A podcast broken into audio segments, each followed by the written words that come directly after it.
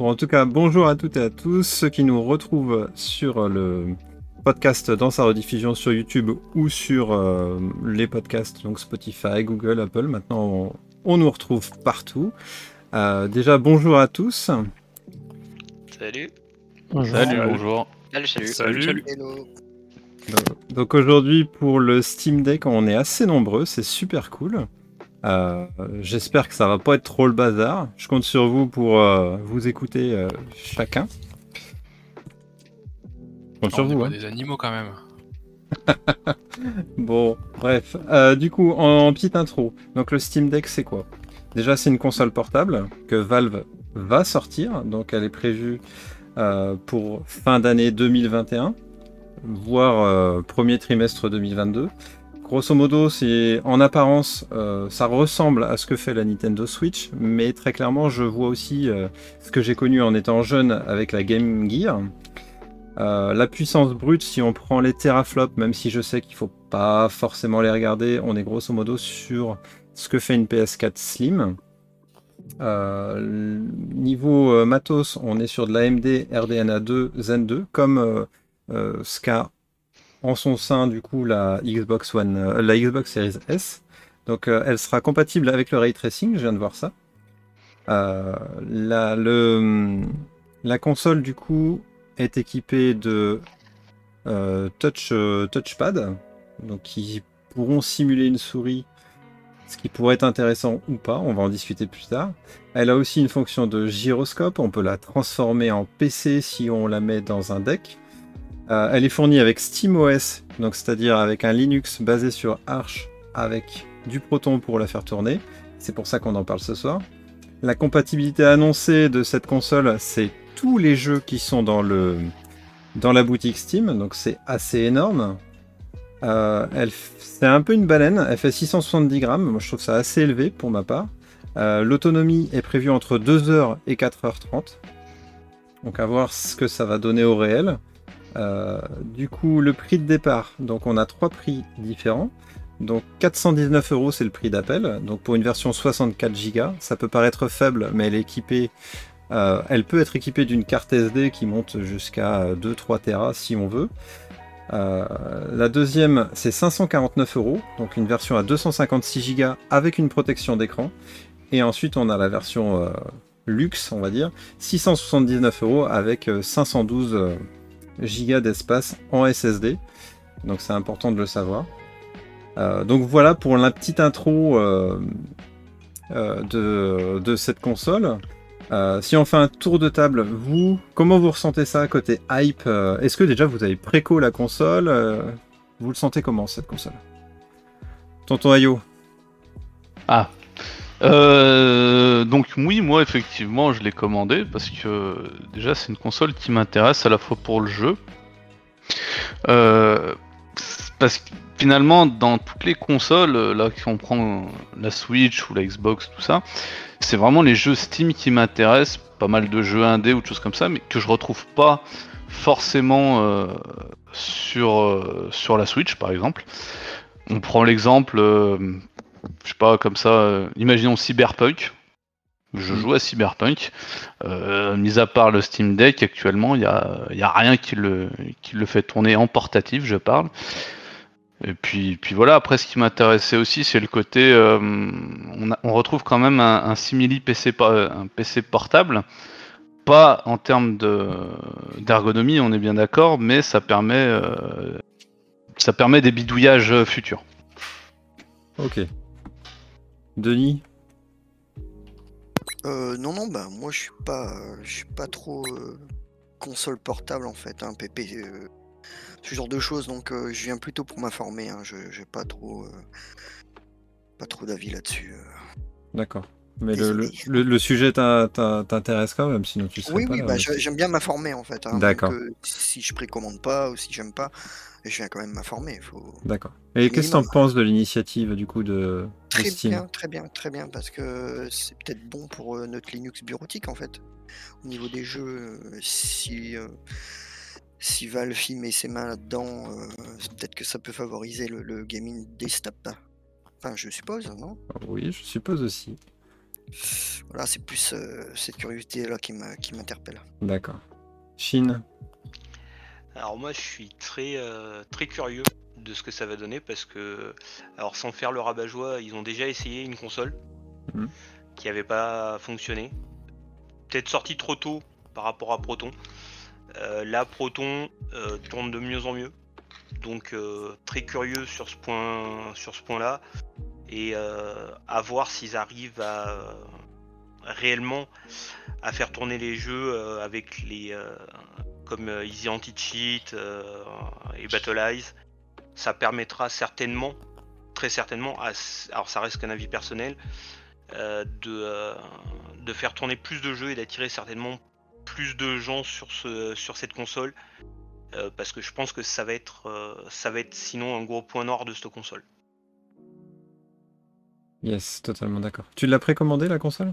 Non. D'accord. Non, parce que justement, j'attends de, alors déjà d'avoir aussi un peu vos avis et moi de base je suis pas très console. C'est le seul, voilà. Moi alors pas ma dernière vraie console, mais la seule console sur laquelle j'ai passé du temps, ça a été la Sega Mega Drive. Voilà. Donc je suis pas très bon avec un joystick entre les mains. D'accord. Pas de souci. Je vois que Chub de son côté l'a précommandé. Il a annoncé ça dans l'échange avant débat. Kali, qu'est-ce que t'en penses toi de cette Steam Deck ? Alors moi je l'ai précommandé. Après je rejoins Chine sur la jouabilité sur manette. Et ça aurait été que des joysticks, je pense pas que j'aurais eu le même intérêt. Mais le fait que qu'ils aient ajouté les touchpads, je suis beaucoup plus habile genre sur des FPS sur mobile que si je devais jouer à un FPS en fait avec les joysticks. Donc c'est pour ça que j'ai bien envie de tenter l'aventure. Après c'est vraiment pour tout ce que ça offre et ce que ça va offrir que je la prends. Parce qu'il y a plein de choses qui vont pas fonctionner ou qui seront pas embarquées dès le début je pense. Mais c'est justement la chance d'avoir une Switch mais qui soit extrêmement évolutive. Et en plus d'avoir un magasin de jeux qui est juste fou furieux quoi. C'est clair, ouais. Et donc du coup, en plus de ça, on va pouvoir s'en servir entre guillemets comme un PC, même si ça reste une console portable, mais je veux dire, pour quelqu'un qui n'a pas les moyens d'acheter un ordinateur et qui veut la console de jeu plus l'ordi pour des petits trucs bureautiques, surfing, internet et tout ça, ça reste quand même canon. Et donc voilà. Okay. Après, niveau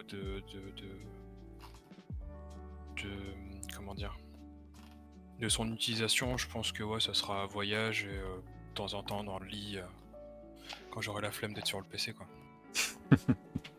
comme la Switch aujourd'hui en fait. C'est ça, mais l'avantage je trouve c'est que pour les personnes qui ont justement un PC entre guillemets, enfin à peu près puissant et qui ont Steam d'installer sur le PC, ils peuvent streamer directement en live en fait. Et ça peut être cool aussi de pouvoir streamer ces jeux qu'on a sur son PC sur le Steam Deck en fait. Donc c'est aussi un usage que je recherche moi et que la Switch m'a pas comblé de ce côté-là. Ouais, et tout simplement, finalement, continuer la partie que tu avais commencé sur ton desktop, tu l'as fini dans le train quoi par exemple. Ouais. Ça c'est clair. Bon, on passe à Benjamin Faux. Alors, moi, j'aurais bien aimé la précommander, mais j'ai pas l'argent pour. Ah. Donc ça, c'est déjà dommage. Après, je la trouve intéressante déjà parce que ça va être la seule console portable la plus puissante déjà. Parce qu'une Switch, c'est pas très puissant. Moi, j'utilise une Switch déjà depuis pas mal de temps et c'est vrai que sur certains jeux, ça galère. Et souvent, la qualité, elle est bien réduite par rapport à des jeux PC. Ensuite, avec le catalogue de Steam qui rend la console intéressante. Parce que il y a beaucoup de jeux qui sont pas disponibles sur Switch ou... Après maintenant, ça commence à évoluer, à avoir pas mal de jeux partout. Mais après, moi, je trouve ça intéressant. Un petit peu cher quand même. Mais voilà. Ok. Mon bureau Linux ?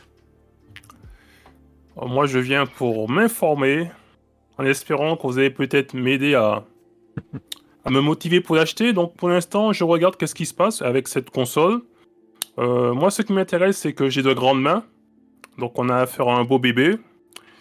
Et puis tout ce qui est parti, ce qui est intéressant, c'est qu'on peut interrompre et reprendre une partie. Donc ça, je trouve ça assez intéressant parce que parfois on peut avoir un imprévu. Donc ça, c'est déjà pas mal. Et puis j'attends surtout, on n'a pas donné de prix, mais de la station d'accueil. Parce que je voudrais aussi m'en servir comme PC, on va dire, dans un avenir.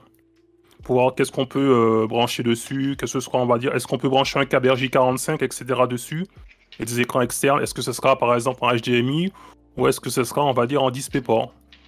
Alors pour répondre tout de suite, en fait, ouais. Ils n'ont pas encore montré de doc. C'est prévu en fait qu'ils en vendent un, mais ils n'ont pas encore dévoilé l'info dessus. Mais en fait, au-delà de ça, tu vas pouvoir utiliser n'importe quel doc. C'est-à-dire, genre moi j'ai déjà un doc USB-C chez moi, je vais pouvoir m'en servir pour brancher justement de l'Ethernet, de l'HDMI, de l'USB et l'USB-C quoi. Alors désolé de te contredire, ils en montrent un sur le site. Où il y aura DisplayPort, HDMI, USB-C, Ethernet et 3 USB. Ah ouais. Ah, j'ai pas vu. Ah non, mais... non, mais c'est voilà, bien. Pour répondre, moi je l'ai là sous les yeux et d'après ce que je vois, il y a un DisplayPort, un HDMI, un USB-C, l'Ethernet et 3 USB normaux. En effet, je confirme et je confirme. Ok, ouais, bah écoute. Ça avance, nickel. Donc voilà. Donc en soi, le doc sera carrément utile si tu veux t'en servir en guise de PC. Ouais. Et ils ont dévoilé le prix ou pas? Non. Pas encore, non. Ah, oh, pas encore. Mais je pense que ça sera une bonne centaine d'euros. Être, une bonne centaine d'euros le doc. Chier, ouais, mais en soi, comme tu disais, il y a le fait de pouvoir installer n'importe quel doc. Donc si tu en veux un pas griffé Steam.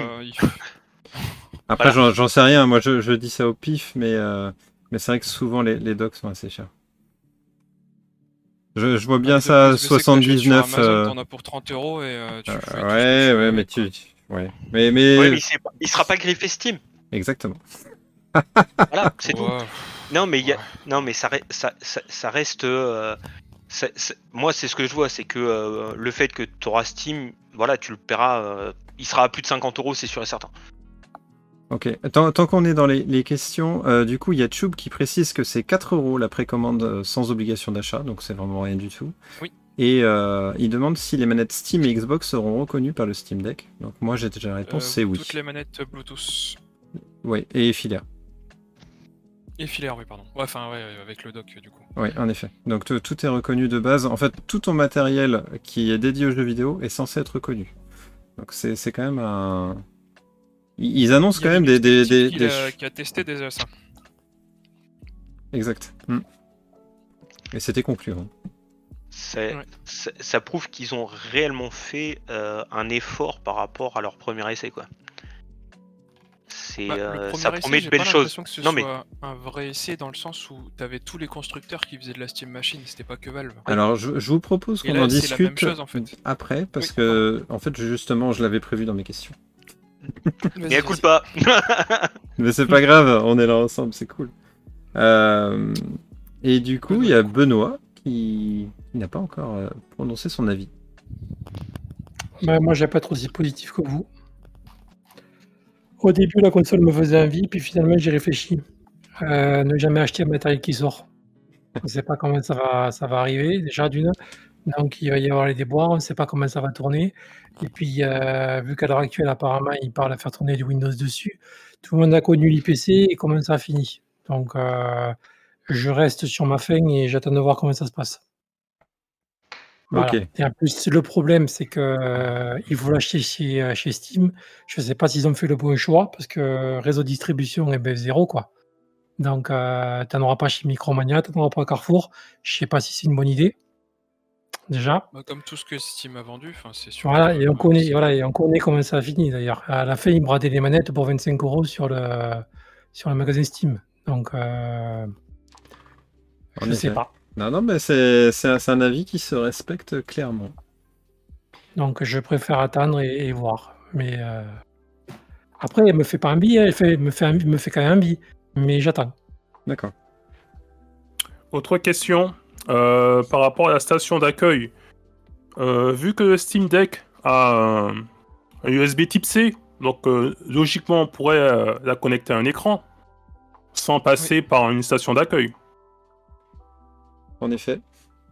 Oui, ça dépend, si c'est comme la Switch, il te faudra un adaptateur spécial. Ça dépend si l'USB type C est de type Thunderbolt. Sinon, tu l'auras pas. Ok. Et ça, je suis pas sûr qu'il l'ait précisé. Faudrait que je revérifie. Attends. Je crois pas. Non, ça n'a pas l'air d'être précisé. C'est pas précisé, mais si on part en toute logique, si sur le desktop on retrouve soi-disant les mêmes performances de calcul du Steam Deck, normalement ça devrait, la partie vidéo dans l'USB-C devrait être câblée, parce que si on passe par un adaptateur avec sa propre puce vidéo dedans, étant donné que, imaginons que le type C soit pas câblé sur la vidéo, on n'aurait pas les performances graphiques voulues. Exactement, non, et en plus c'est précisé sur le site internet. Vous pouvez également utiliser à cet effet, donc il parle des écrans externes, du câble réseau, un adaptateur multiport USB-C tant qu'il est alimenté, si vous en possédez un. Donc c'est-à-dire que tu pourras connecter directement ton écran sans avoir le deck, mais à condition d'avoir cet adaptateur USB-C alimenté. Comme Kali par exemple. Du coup, on reprend vite fait le sondage, histoire d'avoir une sorte de trame. Niveau communication, vous avez trouvé ça comment ? Donc si on regarde le sondage, grosso modo, 75% des personnes qui sont sur le serveur avaient déjà entendu parler du Steam Deck. Est-ce que vous trouvez que niveau promotion pour cette sortie de la nouvelle console, c'est plutôt pas mal ? Qu'est-ce que vous en pensez ? Le truc, c'est que déjà toutes les personnes qui sont là utilisent Steam et ils l'ont placardé à l'accueil du magasin, donc pas le choix de passer dessus quoi. Alors là-dessus je suis d'accord, c'est-à-dire que tous ceux qui ont un PC et qui utilisent Steam l'ont vu passer. Maintenant, s'ils veulent aller chercher d'autres personnes, c'est pas comme ça qu'il faut qu'ils fassent. Leur manque tous les reviews qui ont été faites par différentes chaînes. Oui. Ah non, mais ça c'est sûr et certain. Il y a toutes les reviews. Après ça reste le truc de la distrib qui va se faire derrière quoi. Comment ils vont réussir à tout gérer. Parce que je pense que je pense pas que ça soit suffisant juste d'en parler sur le comme ça. J'ai pas l'impression qu'ils aient une com vraiment à sortir les tambours et tout le bordel quoi, c'est juste les gars, on va sortir ça.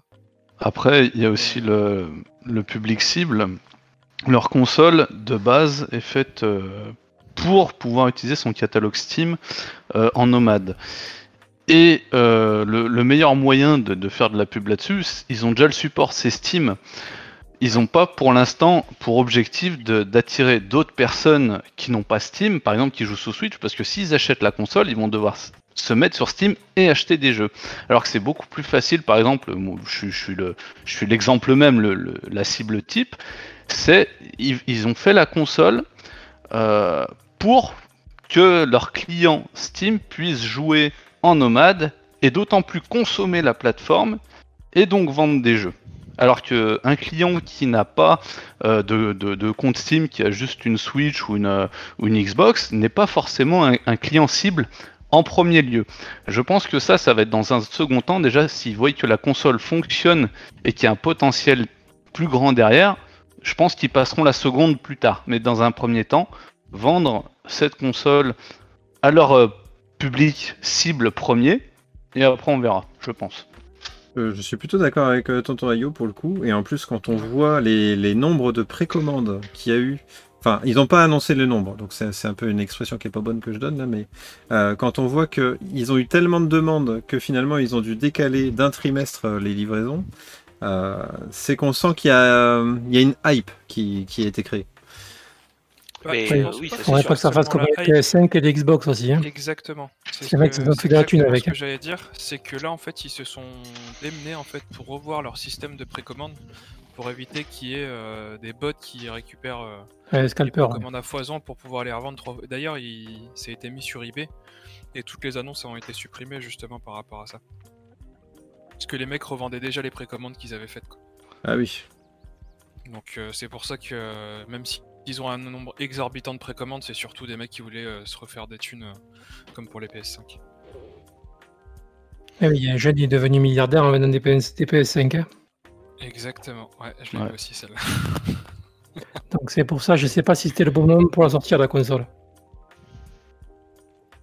Bon, je pense pas qu'il y ait de moment, parce que les mecs comme ça, il y en aura toujours, je pense. Non, mais, par rapport à la crise, système, à la crise sanitaire, apparemment, ils doivent avoir peur de pas les vendre, et s'il faut, ils se sont dit, bon, on va en produire peut-être 100 000, et on va voir ce que ça donne, vu que c'est la crise. Si ça part, tant mieux pour nous. Ouais, je sais pas. Je pense quand même qu'avec une base de 120 millions de joueurs, ils se sont peut-être pas dit qu'ils vont choper juste 1000 personnes, quoi, ce serait un peu débile. Ouais, et puis après, les commandes, quand ils voient que, entre guillemets, la thune va rentrer, ils font en sorte de les sortir, les consoles. Alors certes, il y aura des limitations, du fait de la crise, du fait des problèmes d'approvisionnement de composants, de matières premières, mais quand tu vois quand même que, malgré les scalpers, tout ça, machin... Alors, les chiffres, il faut faire attention, mais déjà, Sony et Microsoft sont déjà très contents de leur vente, malgré la situation actuelle. Donc, je pense que c'est faisable quand même. Mais ça va être la galère dans un second temps pour la choper, je pense. Mais c'est sûr et certain, mais après, là, il voit le fait de dire que de toute façon, elle sera... on est en été, ils la mettent dispo... pour les premiers qui ont eu la chance de l'avoir dispo fin d'année, décalé pour les deux premiers trimestres pour les autres qui sont en retard pour la préco. Je pense que le fait de l'avoir entre guillemets annoncé avant leur permet d'avoir une visu sur les possibles commandes, et du coup ils vont peut-être pouvoir dès à présent commencer à en fabriquer d'autres s'ils avaient vu trop juste. C'est aussi une façon de voir à l'avance comment elle va tourner, quoi. Ah mais c'est même sûr, c'est business is business. Ils ont lancé le truc, ils voient que l'argent va rentrer, ils vont se démerder pour les sortir. Mais surtout que sur le 1,2 million de joueurs Linux, rien que ça, je pense que déjà eux, les premiers, ils ont dû voir le truc et tilter direct, quoi. Ouais, c'est clair. Donc on rien pas que déjà tous, sur une base de 1,2 million, t'en as quand même beaucoup qui ont du préco. Et après t'as tous ceux qui espèrent passer sous Linux qui ont aussi dû regarder ça d'un œil tout excité. Oui, il va falloir qu'il s'accroche. Je suis pas tout à fait d'accord avec toi, parce qu'il va falloir qu'il s'accroche quand même. Tu connais un jeu où tu galères pas trop, toi, pour jouer sous Linux? Je peux t'en sortir une liste assez complète si tu veux. Ouais, mais combien il y a d'acteurs qui bossent sur le sujet? Je suis d'accord avec toi, mais ça reste encore de la bidouille. 90% des studios de développement. Je suis d'accord avec toi, mais ça reste encore de la bidouille. Je viens de tester 2-3 jeux, il fallait encore que j'ai bidouillé pendant 2 heures pour les faire marcher. Personne va te contredire sur ça, en fait. Et voilà, c'est pour ça qu'ils disent que toute leur bibliothèque va tourner dessus. Je suis pas si sûr que ça. Et le problème, c'est qu'ils commencent à avoir peur. Ils parlent déjà de mettre Windows dessus. Pourquoi ils veulent mettre Windows? Que tu aies la possibilité de le faire. Parce que c'est un ordinateur, en fait. Mais oui, mais pourquoi ils veeux absolument le faire? Pourquoi ils travaillent avec AMD pour pouvoir le faire? Pourquoi quand le mec il a Windows, eh ben, c'est normal de passer sous Linux. Par contre, le mec qui a la machine qui est sous Linux, c'est pas normal de la passer sur Windows. Il y a un moment, enfin, je veux dire, si t'es libre, tu mets ce que tu veux, quoi. Oui, et non, les ordinateurs sont de plus en plus bloqués maintenant. Si tu t'y connais pas un peu, t'arrives pas à mettre à... Là, le truc, il est libre. Là, le truc, il est libre et il est de base sous Linux. Je vois pas pourquoi tu pourrais pas mettre un Windows dessus. Oui, et puis c'est pas parce que tu peux mettre Windows que la majeure partie des gens vont vouloir mettre Windows. Si ils arrivent à débloquer leur Proton... Je suis pas sûr avec vous, parce qu'ils cherchent justement à mettre la puce là, pour Windows 11. Donc je suis pas aussi sûr que vous. Bon. Alors moi, les mecs qui vont vouloir mettre Windows dessus, il va falloir qu'ils s'accrochent. Je suis pas d'accord avec toi, Benoît, dans le sens où Steam a annoncé. Alors j'ai partagé une vidéo sur notre Discord où justement c'était ça concernait les développeurs, hein, et il disait que de toute façon tu pourrais t'en servir comme un PC et installer n'importe quel OS. Donc si tu peux installer n'importe quel OS, pourquoi pas Windows? J'ai envie de dire, il y a des gens, ils voient pas Linux comme nous on le voit. Maintenant, je vais t'arrêter de suite parce qu'il y a notre article qui est passé sur Gamer Linux, je crois qu'il s'appelle comme ça. Et justement, Valve a envoyé une lettre à plusieurs développeurs en disant d'arrêter de développer des jeux sous Linux et qu'ils passent directement sous Proton. Oui, en effet. Mais c'est ce qu'ils mettent aussi sur le site de Steam Deck, c'est que du coup, ils ont envoyé des kits de développement à tous les développeurs. Et l'idée, c'est que leur jeu soit compatible via mise à jour pour ce kit de développement, donc pour Proton. Donc potentiellement, demain, ok, on n'aura pas des jeux natifs Linux, mais par contre, on aura peut-être une ribambelle de jeux qui seront compatibles Proton. C'est nul. Dans ces cas-là, c'est nul. Bon, je suis pas d'accord. Comment tu fais avancer les choses sinon ? Ben, c'est que de l'émulation. Non, mais en fait, tu auras plus de jeux natifs sous Proton, sous Linux. C'est-à-dire le peu de jeux déjà qu'on a, bientôt tu les auras plus. Mais je veux dire, si les performances sont natives, je veux dire, ça me pose pas de problème. Je suis pas totalement d'accord dans le sens où si aujourd'hui t'arrives à faire tourner plein de jeux, d'accord ? Demain on propose à quelqu'un, demain tous tes jeux, tu passes sous ma console, tous tes jeux ils tournent. Et au fur et à mesure, on s'aperçoit qu'il y a de plus en plus de personnes qui passent sous Linux et que on arrive à un. Je dis pas qu'on arriverait à 25%, mais ne serait-ce qu'à un 10% de population de joueurs qui passent sous Linux. Mais du coup, ça intéressera peut-être d'autant plus des studios de développer des jeux aussi pour Linux. Mais aujourd'hui, il n'y a pas assez, à mon sens, je peux me tromper, mais aujourd'hui, il n'y a pas assez de joueurs vraiment Linux, de personnes comme nous qui jouons sur Linux et qui en profitent pleinement et qui ont envie de s'arracher les cheveux pour pouvoir faire tourner un jeu, pour que aujourd'hui les studios aient envie de développer pour cette console.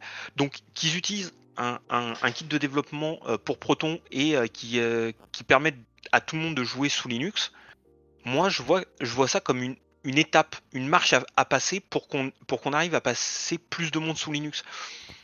Ouais, moi je vous trouve négatif quand même. Enfin, je te coupe, Chine, mais je vous trouve négatif dans l'approche. Enfin, je viens d'entendre 2 ou 3 fois comme quoi c'est difficile de jouer sous Linux aujourd'hui.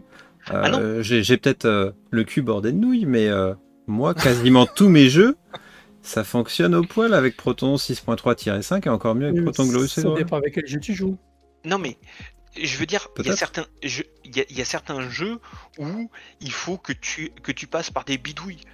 Non, mais je te recoupe, Chine. Je suis d'accord que certains jeux, c'est galère, mais sur les 250 jeux que j'ai peu de problèmes et il y a peu de jeux que j'ai mis de côté. Mais moi aussi, il y a peu de jeux que je mets de côté. Donc là si demain, les jeux, donc c'est-à-dire... je sais pas, il y a combien de jeux sur Steam, mais il y en a quand même une palanquée. Il y a 53 000 jeux sur Steam. Merci, Cali. Et si tu as 53 000 jeux qui sont compatibles Proton, mais qui sont pas natifs Linux, moi je m'en balance. Moi c'est la fête. Franchement, c'est la fête. Et ça sera la fête pour tout le monde. Je reste persuadé que aujourd'hui, le fait que ça soit que compatible Proton, c'est qu'une étape.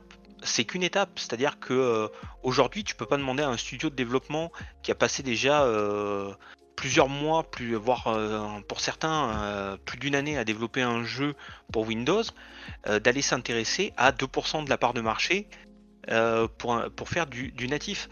Alors que là, le kit de développement, c'est juste développer, faire un micro-développement par rapport à ce qu'ils ont fait pour que ça soit compatible Proton. Moi, je trouve ça génial, je trouve ça ouf. Exactement, et puis faut voir... Excuse-moi, Cali. Et faut voir que, vu que là, c'est un succès, du coup, ces précommandes de Steam Deck, là. Donc, il y en a combien qui vont vouloir se faire chier à installer Windows ? Moi, je pense que ça va être comme...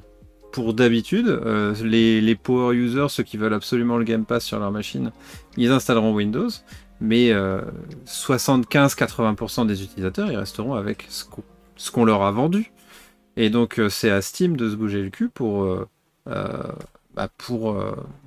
vendre leur part de ce qu'ils ont vendu. Ils ont vendu que notre bibliothèque serait compatible avec le Steam Deck. C'est à eux de faire le boulot.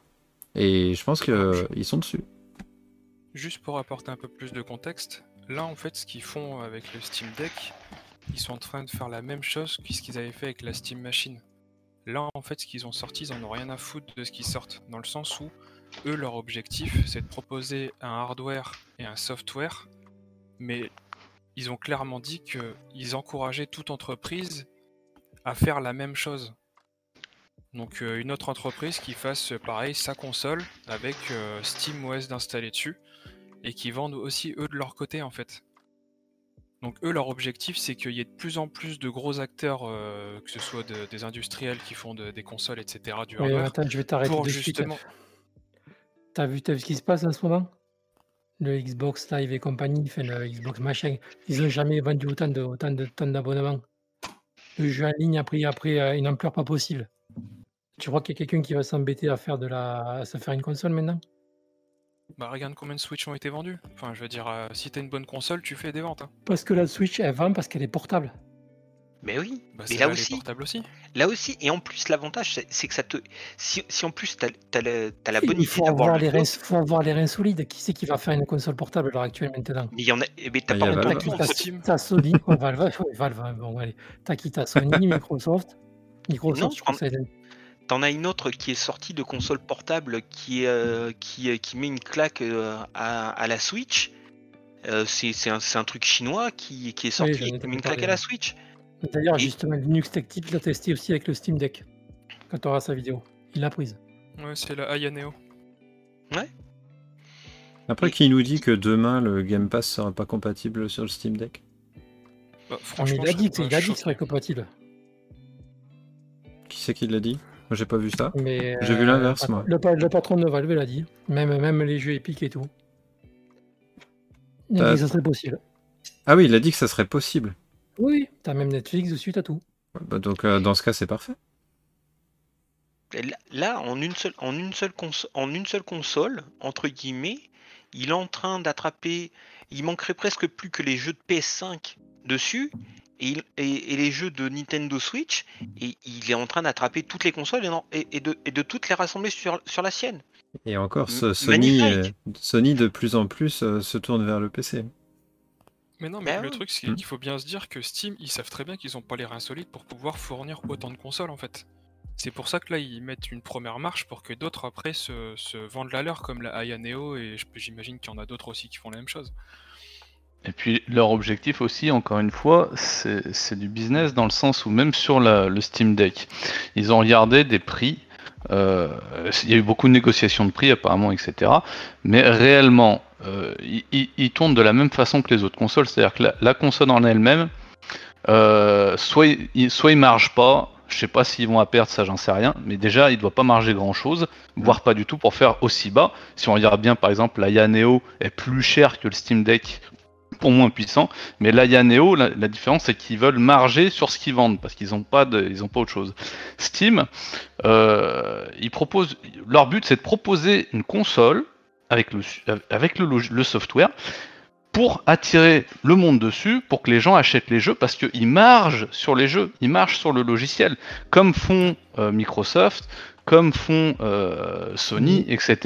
Ouais. Et son but, voilà, vu qu'ils n'ont pas comme les épaules en termes de fabrication comme PlayStation et Xbox, bah leur but quand même c'est de montrer, regardez, nous on sait faire ça, on vous donne le logiciel, c'est exactement pareil qu'Android avec Google, ils ont fait le logiciel, ils ont fait allez, servez-vous.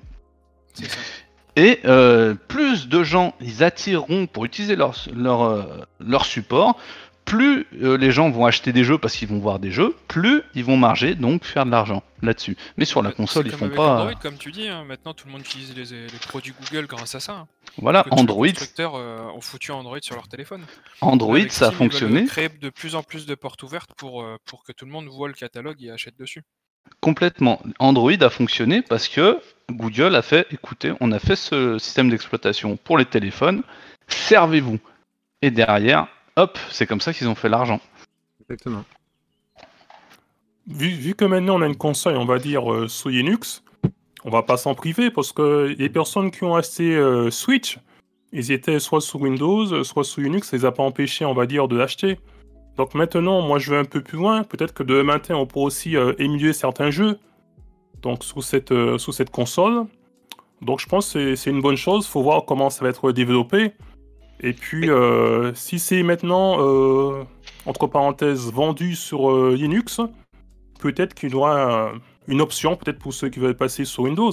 Et ce que je vois aussi, c'est que à partir du moment où on peut s'en servir sur un écran externe, ou si je vais chez mes parents, j'ai pas besoin de re-télécharger Steam, parce que lorsqu'on télécharge Steam sur un nouveau PC, ça va nous demander un code, donc c'est du temps de gagner pour moi. Mais oui, c'est du temps de gagner. Et puis sans parler de ça, de toute façon, tu parlais d'émulation de jeux. Je pense clairement, vu qu'ils ont officiellement dit que tu pouvais installer n'importe quel OS dessus. T'auras pas besoin d'un rétro Arch qui va sortir sur Steam, ça va se faire tout seul. Voilà. Donc en soi, pour moi, l'émulation ne posera aucun problème. Ah oui. Oh, c'est même sûr, le rétro gaming, ça va y aller. Bah oui, justement. Et le truc que je trouve aussi vachement puissant, c'est que avec le dock, en fait, tu pourras te dire, sur ta console, tu te mets une carte SD avec certains jeux que tu as envie de jouer en portable, et tu branches ça à ton dock, tu as ton disque dur qui est branché avec toute ta bibliothèque Steam, et puis là, c'est porte ouverte à tous tes jeux, quoi. Et c'est ça. Comme ça, tu te poses en mode salon et tu kiffes, quoi. Oui, puis au final, c'est la distribution Arch avec Plasma. Rien t'empêche d'installer tous les logiciels que tu veux. Hein. T'es pas obligé de rester en mode Big Picture Steam. Bah, je pense pas. Dans ce que moi j'ai vu, ça a l'air de vouloir être un PC console. Les deux. Ouais, c'est-à-dire que. Non, mais c'est un PC console, c'est prévu pour ça. Ouais, c'est ça. Donc en soi, si c'est un PC console, ça veut dire que tu pourras avoir LibreOffice dessus, tu pourras avoir Kdenlive, tu pourras avoir et tu pourras travailler. Bon, peut-être que Kdenlive, ça va peut-être peut-être pas trop lui en demander. Voilà, non mais ça va être limite au bout d'un moment. Non mais ce que je veux dire, c'est que en soi, tu peux imaginer avoir une partie des utilisations que tu as sur un petit PC, tu pourras les avoir sur cette multimédia console. Léger, quoi. Et bah, multimédia léger, oui et non, parce que malgré tout, elle se veut être capable de faire tourner des gros jeux. Ouais, je pense qu'il y en a sous le pied quand même. Quand tu la mets en mode bureautique pour tes logiciels de base, tu vois, Firefox, tes mails, Word et tout ça, enfin, je veux dire, ça passe, quoi. Et vous êtes trop fort parce que du coup, c'est la deuxième question. Donc on va pouvoir la faire. Non mais c'est pas mal, hein. Vous êtes bon là. Pour l'instant, faut qu'on reste comme ça. Du coup, la deuxième question, c'était le Steam Deck fait grosso modo la puissance d'une PS4, voire un peu plus parce que c'est de la nouvelle technologie. Est-ce que ça vous semble suffisant ? Bon, clairement à 98%, tout le monde pense que oui. Avoir une PS4 au cœur de la main, c'est top. On a juste une personne qui a répondu « Mouef », à l'heure de la PS5, on pouvait s'attendre à mieux. Et du coup... Mais dans ce format-là, je sais pas si on pouvait s'attendre à mieux. C'est exactement ça, je veux dire, t'as tellement de contraintes sur une console portable que... Puis, c'est pour même ça que sans la PS5 elle est aussi grosse, hein, et la Series X aussi. Si on regarde bien en plus, finalement, on part sur l'écran le 720p ou 800p, si même, machin. Est-ce qu'il y a besoin de plus pour ce genre d'affichage ? C'est ce que j'allais dire. Mais par contre, ce qu'ils auraient pu prévoir, s'ils auraient pu faire les les boîtiers riser là, où tu mets les cartes graphiques extérieures. Je te parie qu'il y a moyen de bidouiller. Bah oui, tu mets ça à côté du moment que tu restes à côté par mobile, oui, tu peux remonter la puissance de la console. Si mais après, du coup, ça sert à rien de jouer sur la console, il faut jouer sur télé. Non, mais dans le truc que le mec il veut investir, d'accord ? Tu vas acheter un PC gamer, regarde combien ça coûte. Donc là, avec l'argent que tu vas économiser, tu peux acheter ce genre de petit boîtier. Si tu peux brancher dessus. Et du coup, tu te fais un PC gamer pour pas trop cher. Ouais, peut-être, ouais. Et au fur et à mesure. Et portable. Faut reprendre une petite donnée, c'est que c'est ce que j'étais en train de lire tout à l'heure par rapport à l'USB-C. Le port USB-C sera compatible DisplayPort 1.4 jusqu'à 8K 60 Hz. 8K. Donc ça veut dire qu'elle doit quand même avoir une puissance suffisante pour traiter cette image-là. Parce que... Alors... Hein ? Il doit y avoir du débit là-dedans. Il doit y avoir du débit. Donc, l'histoire de la carte graphique externe, est-ce que c'est vraiment une... Ah non, c'est pas une connerie. Hein. Ah non, c'est largement probable. C'est largement probable. C'est largement probable, dans le sens où... bon, déjà, moi, au vu des specs, je pense quand même qu'elle a... elle en a encore sous le capot. Ils disent PS4, J'ai envie de dire, attendons qu'elle ait réellement tourné avant de dire qu'elle a pas ce qu'il faut sous le capot. Parce qu'aujourd'hui, on l'a jamais vu tourner. Tu vois ce que je veux dire ? Ouais, je suis d'accord avec toi. Le détail aussi qui va changer par rapport aux consoles. Attends, Cali, t'as coupé ton tonton qui parlait. Non, mais c'est pas grave, je peux prendre après. Vas-y, tonton, on reprend Cali après. Alors, moi, du coup, je suis d'accord avec toi, Shin, sur le fait qu'elle doit quand même en avoir sous le pied, qu'il faut, faut essayer et laisser exploiter la machine. Maintenant, effectivement, l'affichage de 8K 60 FPS, ça donne aucune indication sur la performance d'une console. L'exemple même, c'est les consoles de salon. Ils annoncent des trucs, la PS4 8K, je sais pas combien. En fait, parce que on peut avoir par exemple une photo en 8K et une vidéo en 8K, c'est pas les mêmes ressources et la même puissance qui est nécessaire. Donc la console est capable d'afficher en 8K. Maintenant, on va lui faire travailler de la 3D en 8K, ça va être tout autre chose. Donc la sortie vidéo est compatible, elle t'affichera ton bureau en 8K. Par contre, va lancer un jeu un peu complexe sur du 8K, ça va être tout autre chose. J'ai pas dit ça, je dis juste que malgré tout, si elle est capable de traiter du 8K à 60 FPS, ne serait-ce que sortir une image, une vidéo en 8K à 60 FPS, c'est qu'elle doit quand même avoir un minimum de puissance. J'ai pas dit que ça allait être un monstre de puissance non plus.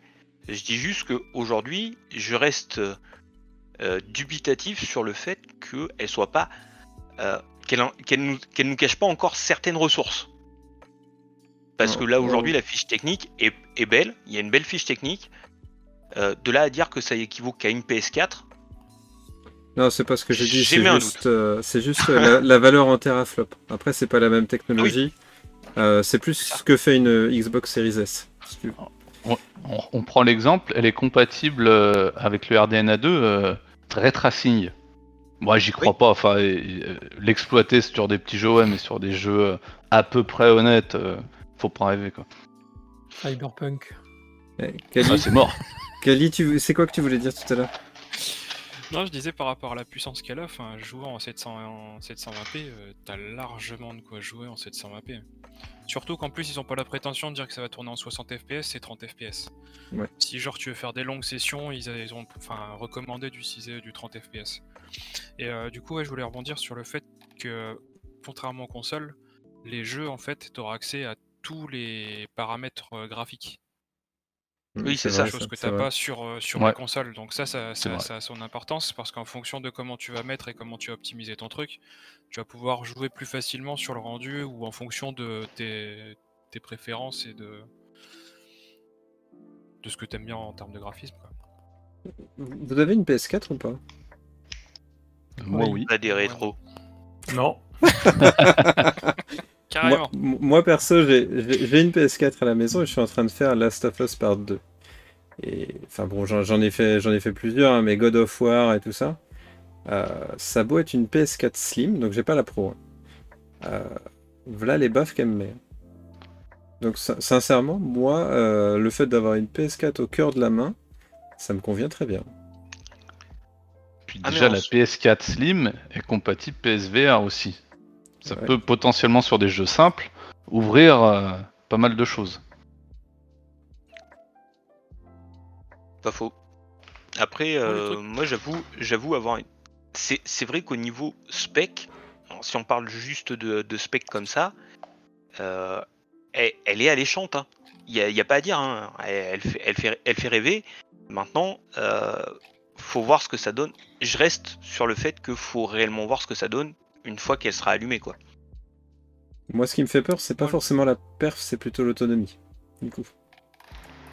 Ouah, ça après, faudra pas trop s'attendre à un truc de fou. Ouais, Beat Saber en VR, si ça le fait tourner, ça, ce serait terrible. Jouer à Beat Saber dans le train, franchement, ça peut être un concept. Le fou. Au milieu du couloir, au milieu, en train de s'agiter partout. Ouais, canon. Avec... Ah ouais, mais un coup à te faire arrêter parce que tu passes pour un fou. Hein. Voilà, Vince, c'est pour cette vidéo. Eh ben pourquoi pas. Avec deux Valve Index. Vous me financez le Valve Index et j'en suis. Déjà, si la console elle fait 3 heures d'autonomie, déjà pour moi c'est pas mal, parce que perso, moi je peux pas, si je joue, moi je joue rarement, mais je vois 2 heures c'est déjà pas mal pour moi, même 1 heure et demie, donc si ça dure déjà 3 heures, parce qu'il faut y tenir. Hein. Ouais. Moi, 3 heures sur les gros jeux, j'y crois pas. Après, c'est aussi une façon de dire que, comment dire, en fait, t'as pas besoin de la recharger à chaque fois que tu l'utilises. C'est ça aussi que ça veut dire l'autonomie. Mm-hmm. C'est, par exemple, la Switch, moi, c'est ce que je regrette un peu. C'est... Après, ce qui est bien, c'est le dock. Du coup, tu la reposes, tu t'embêtes pas.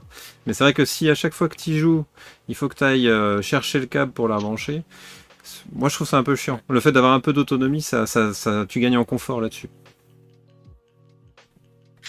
C'est du détail, mais c'est toujours...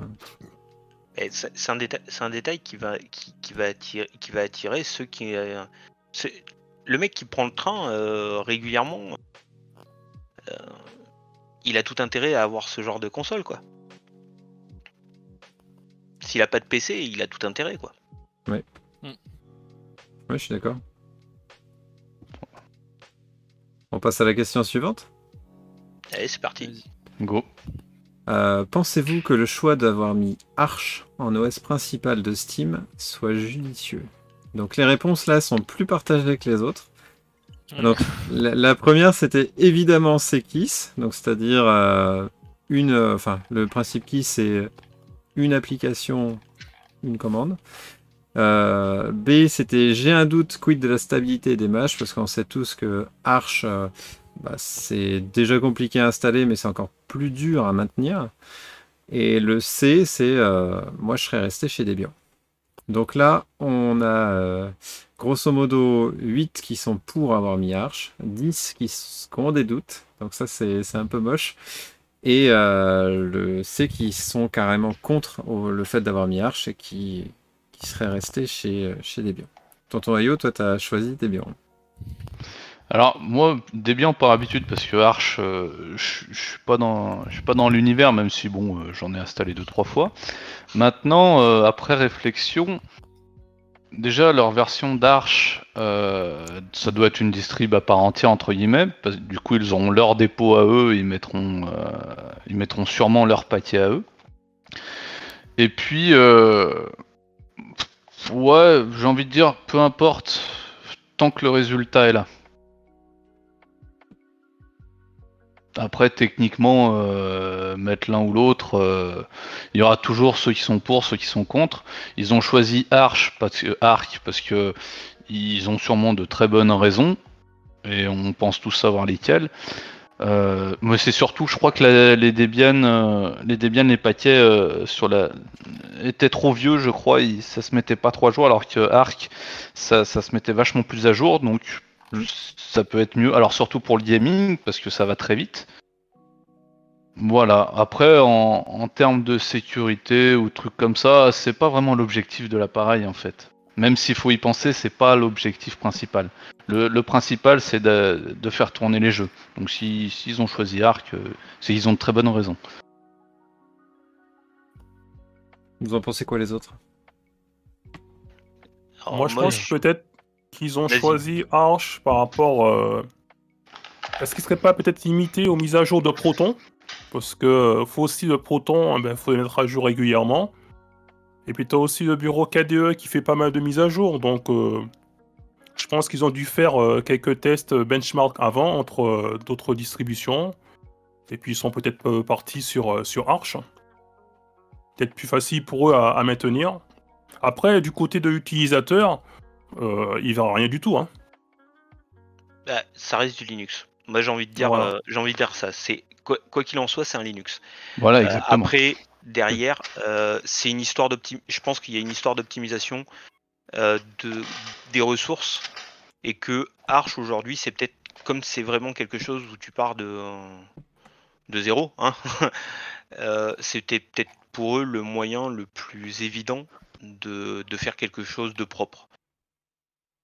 Pour leur utilisation.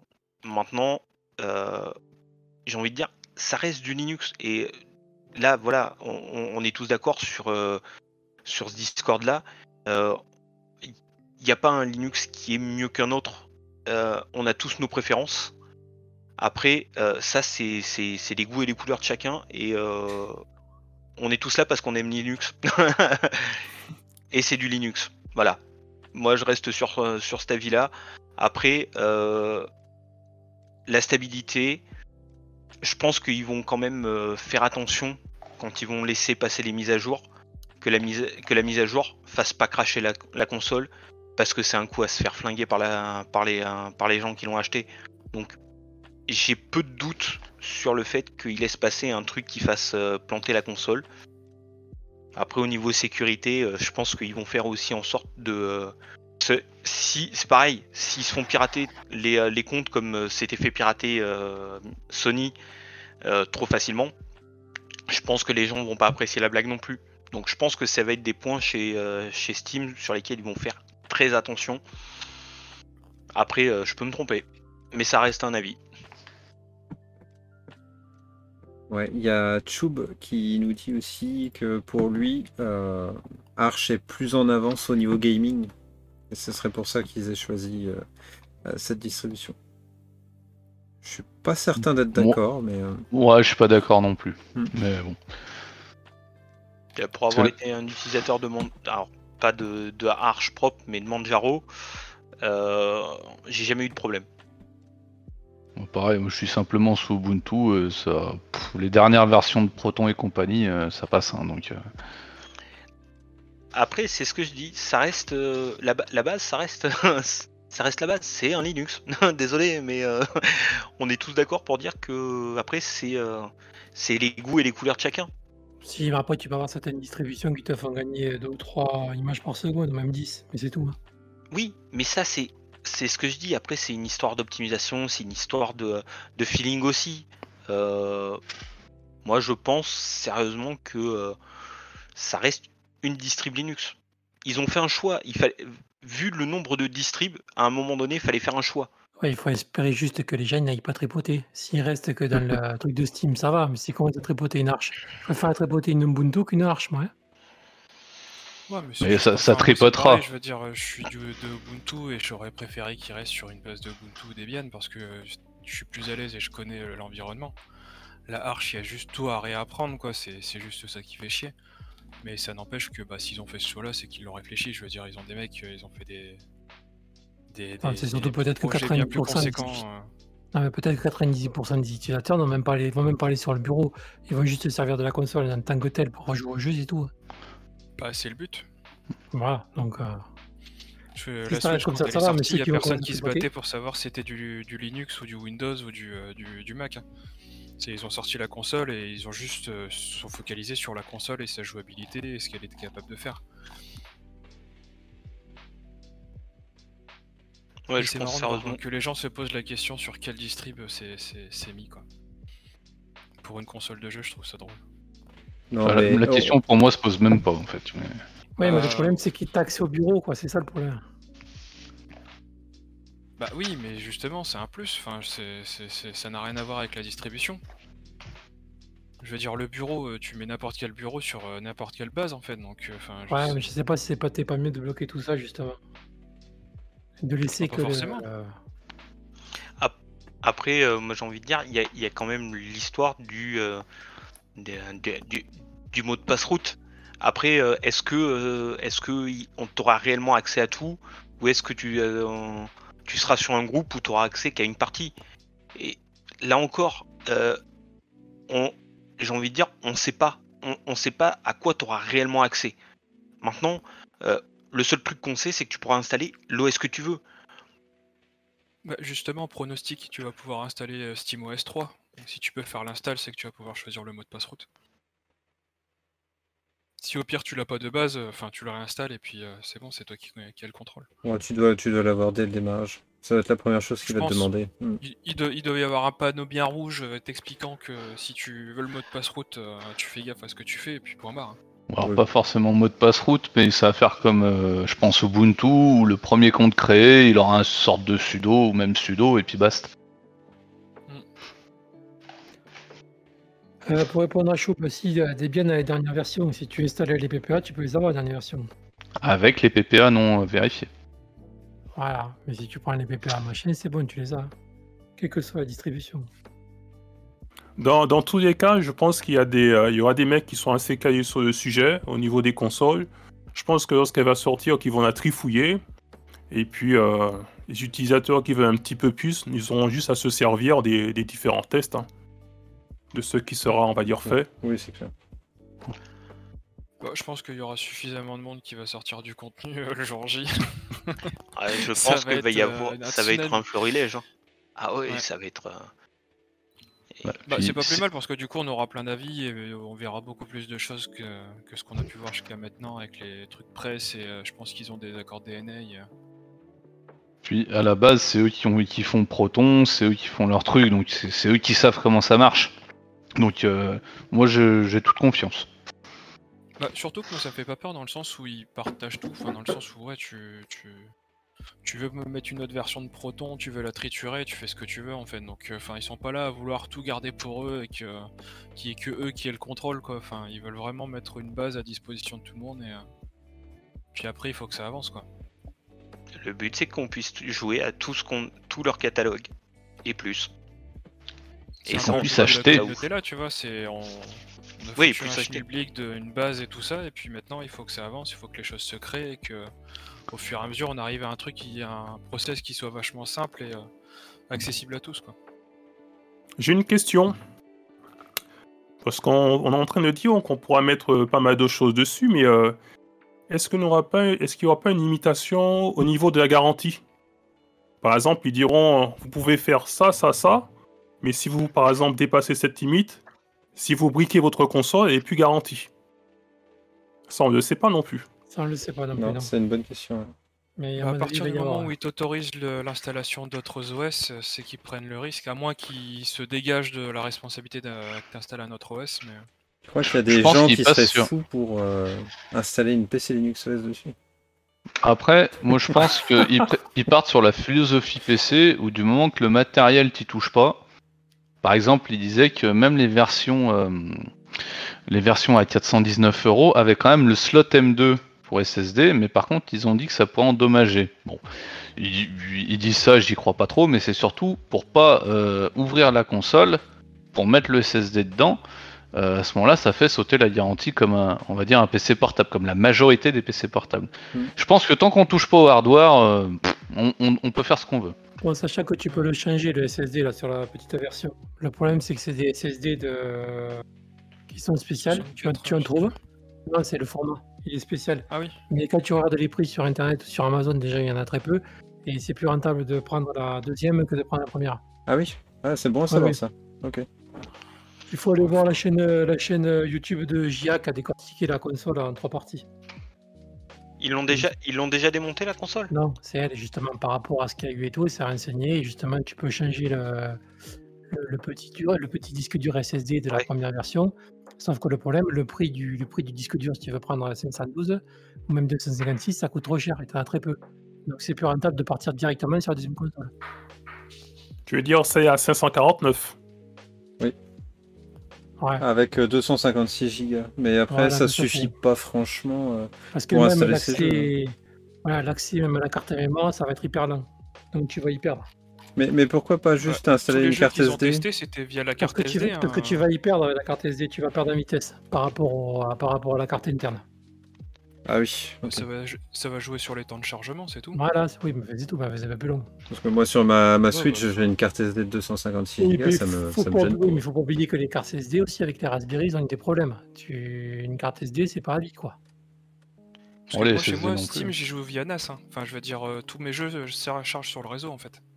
Et j'ai jamais eu aucun souci. Parce que c'est pour ça, enfin, je veux dire que les mecs chipotent sur le SSD, enfin, c'est pas, enfin. T'as beaucoup d'utilisateurs de cartes SD qui pleurent, justement, ceux qui se servent des Recalbox et tout, parce qu'ils en ont planté pas mal des cartes. Ah ouais ? Ouais, mais après... pas si ça vaut le coup directement de partir sur une version 512 et puis terminer, quoi. Bah justement, on peut poser la question. Eh ben, allons-y. Entre les 3 versions, ceux qui l'ont préco ou même ceux qui l'ont pas préco, vous prendriez quelle version ? Donc je rappelle. 419 €, c'est la première version, donc c'est la version d'Apple.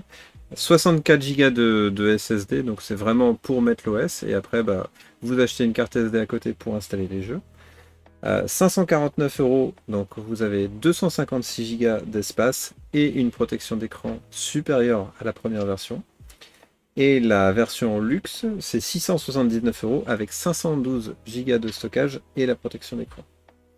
Si on fait le tour. La protection d'écran, je crois qu'elle n'est pas sur la deuxième version. Ah, c'est non, que sur la troisième. Il n'y a qu'un étui de transport sur la deuxième. Et le bundle de profil. Bon, bah, merci de la précision. Du coup, bah, tiens, on commence par toi. Tu prends quelle version, toi ? Moi, j'ai pris la version 256. Alors, pour les raisons que Ben disait tout à l'heure, à la limite, j'aurais pu prendre la première et essayer de trouver un SSD qui se mette au bon endroit, mais déjà ça fait ouvrir la console, donc rupture de garantie. Même si je sais réparer ces choses-là, je vais pas non plus forcer la main. Donc déjà 256, et puis je me dis que finalement ça peut être suffisant, dans le sens où sur cette console, déjà il y a le porte-carte SD, donc là le porte-carte SD, j'y mettrais plus des jeux indés qui ne demandent pas beaucoup d'accès disque ou des choses comme ça, qui se chargent assez vite finalement, parce que sur une Switch ça peut suffire. Et sur le SSD, j'y mettrais simplement les gros jeux gourmands, et un gros jeu gourmand, je vais pas en mettre 50, hein. Si j'en mets 2, ça va être le bout du monde, et quand je l'aurai fini, je l'enlève. Et puis si j'en ai besoin, je le retélécharge. Pour moi ça va être une console d'appoint, c'est pas une console principale. Sur une machine principale, effectivement, il faut beaucoup d'espace disque pour stocker tes jeux, parce que bon, tu as envie de jouer à tout et n'importe quoi. Sur la console d'appoint, ça va être de l'appoint principalement, donc j'ai pas besoin d'y mettre 50 000 jeux. Et puis si un jour il y a besoin, dans 3-4 ans, imaginons, quand elle sera plus garantie, là, effectivement, je l'ouvrirai si besoin. Ok. Chine. Bah moi tu vois, j'hésiterais entre celle à 256 et celle à 512. Après c'est dans le... Alors moi celle à 512 ça serait dans l'optique où je m'en servirais comme ordinateur d'appoint aussi. Et du coup avoir en plus de l'espace de stockage supplémentaire. En plus de la carte SD. Mais après... Ouais, je suis d'accord avec Tonton Ayo, la 256 pourrait suffire. En soi, entre les deux, je sais pas laquelle est la plus intéressante. C'est... Est-ce que les 512, t'en as vraiment besoin ? Alors, pour ceux qui ont la fibre, clairement pas. Je pense pas, parce que, si t'as le Steam Deck, tu la poses sur ton dock avant de partir, tu télécharges le jeu que t'as envie de prendre pour voyager. Effectivement, peut-être que t'as pas besoin d'avoir la 512. Oui, puis t'as les backups hein, maintenant avec Steam. C'est ça. Benjamin, t'as pas beaucoup entendu. Bah, moi je prendrais plutôt la 256 Go parce que ça suffit déjà amplement pour moi. Après, les jeux, si on a la fibre, on peut les désinstaller et en réinstaller d'autres. Donc c'est déjà plus rapide. Puis après, s'il faut rajouter de la mémoire, une carte SD, ça coûte pas cher. Alors que pour passer à la 512, c'est quand même. Je ne sais combien d'euros de plus, 120 € de plus pour avoir juste 256 Go en plus, alors qu'une carte mémoire de même plus de 512, ça coûtera maximum, 50 €. Cali, pas faux. Moi, je resterai sur la première version en fait, parce que j'ai quasiment 600 Go de jeux de télécharger sur mon NAS. Et j'y joue via NAS en fait tout le temps. Que ce soit du Deus Ex ou du Forza, enfin j'ai pas eu de problème de chargement, enfin ça va vite. Donc c'est pour ça que le stockage interne j'en ai pas spécialement besoin, et au pire des cas il y a la carte SD pour si vraiment j'ai envie de mettre des jeux un peu plus gros. Bah, parce que si quand on voit la présentation que Valve a faite des jeux, en fait ils étaient installés sur la carte SD en fait, et il y a eu pas de soucis particuliers, donc c'est pour ça que je... Parce que je trouve qu'après c'est beaucoup trop cher pour une console portable en fait. Enfin, là où c'était compétitif, c'est qu'elle était un peu plus chère que la Switch, mais elle proposait beaucoup plus de choses. Après passer 450 €, c'est... overkill par rapport au fait qu'on puisse rajouter du stockage à foison comme on veut, via le dock, via la carte SD, enfin... Surtout si tu la retrouves à 20 balles 200 près. Non, je déconne. Benoît, toi, qu'est-ce que t'en penses d'entre les trois versions? Oh, qu'est-ce que j'en pense? Déjà, j'ai plusieurs opinions. Donc déjà, j'aurai des sous. Je chercherai même pas à comprendre. Je prendrai celle à 512 Go. Ouais. Ensuite, la question qu'il faut se poser, c'est que les gens qui n'ont pas de PC portable, aller cramer 600 ou 700 euros dans un PC, et quand c'est comment ça se passe les PC, forcément, à ce tarif-là, on n'a pas sûrement des PC qui permettent de jouer convenablement. Donc, est-ce que ça vaut pas le coup de cramer un peu plus d'argent, d'aller cramer 200 euros, et on sait que le truc peut faire PC, que se garder un PC pourri et avoir une console avec très peu de stockage? Ouais, ce que je veux dire. Ouais, mais après, c'est pas du tout le même contexte, quoi. Enfin, je veux dire, tu vas plus pour acheter une console de jeu, tu vas pour acheter... Oui, mais le truc peut aussi te servir de PC. Non, mais c'est pas con ce qu'il dit, parce que finalement, moi, j'en connais tu prends un clavier Bluetooth, tu prends une souris, ça y est, t'es PC. Ouais, je suis d'accord, mais là, en fait, on va être dans un moment où déjà l'approvisionnement va être tendu, avant que les mecs qui se posent la question d'acheter soit un PC, soit ça, pour remplacer leur PC portable, se posent, en fait, enfin... Non, mais par contre, moi je me pose la question. Parce que moi, tu vois, j'ai un PC de merde qui est pourri, je peux pas faire du jeu avec, et je suis en train de me poser la question si ça ne vaut pas le coup de prendre carrément ça, parce que du coup, quand je pars, je suis pas souvent chez moi, ça m'a que je vais chez ma mère, au moins automatiquement, j'ai ma console, mais j'ai aussi mon ordinateur avec. Mais est-ce que la taille d'écran, du coup, ce serait pas chiant par rapport à un PC portable? Et l'avantage, c'est que tu peux la brancher sur n'importe quel écran. Et voilà, tu branches un téléphone. Non, mais je veux dire, t'as pas un écran partout tout le temps. Enfin, je veux dire, tu peux. Là où je vais, là où je vais, j'ai un écran. Donc ça prend pas de place. Après, voilà, ouais. Tout dépend de l'utilisation de chacun. Mais je pense que pour une personne qui va en avoir une utilisation nomade, qui a l'utilisation d'un PC nomade et d'une console et qui a pas forcément 1500 balles à mettre dans un PC portable, dans un bon PC portable, ça peut peut-être faire la blague. On est bien d'accord. C'est même plus qu'une blague, hein. Franchement, ce que dit Benoît... ce que dit Benoît, moi, ça me fait réagir un peu, parce que j'en connais dans ma famille qui sont du genre à acheter un Alienware à 2000 balles. Tout ça parce que ils veulent avoir leur PC pour jouer quand ils partent en vacances en camping par exemple, tu vois, pendant 2 semaines. Et ben c'est franchement pas con ce qu'a dit Benoît, c'est-à-dire tu prends une console portable à 500-600 euros où tu joues au même jeu qu'à la maison, et soit à la maison tu joues avec ton desktop, soit finalement tu la branches avec ton deck et point barre. Enfin, franchement ça s'entend, hein. Ah non, mais c'est ce que je suis totalement d'accord avec Benoît, c'est-à-dire qu'aujourd'hui ça va être aussi une question que des jeunes qui n'ont pas forcément des moyens mirobolants pourront se poser, c'est-à-dire que ça fait PC, ça fait console, ça fait un peu tout, et à 700 balles aujourd'hui, sur les PC portables, t'as pas de concurrence, quoi.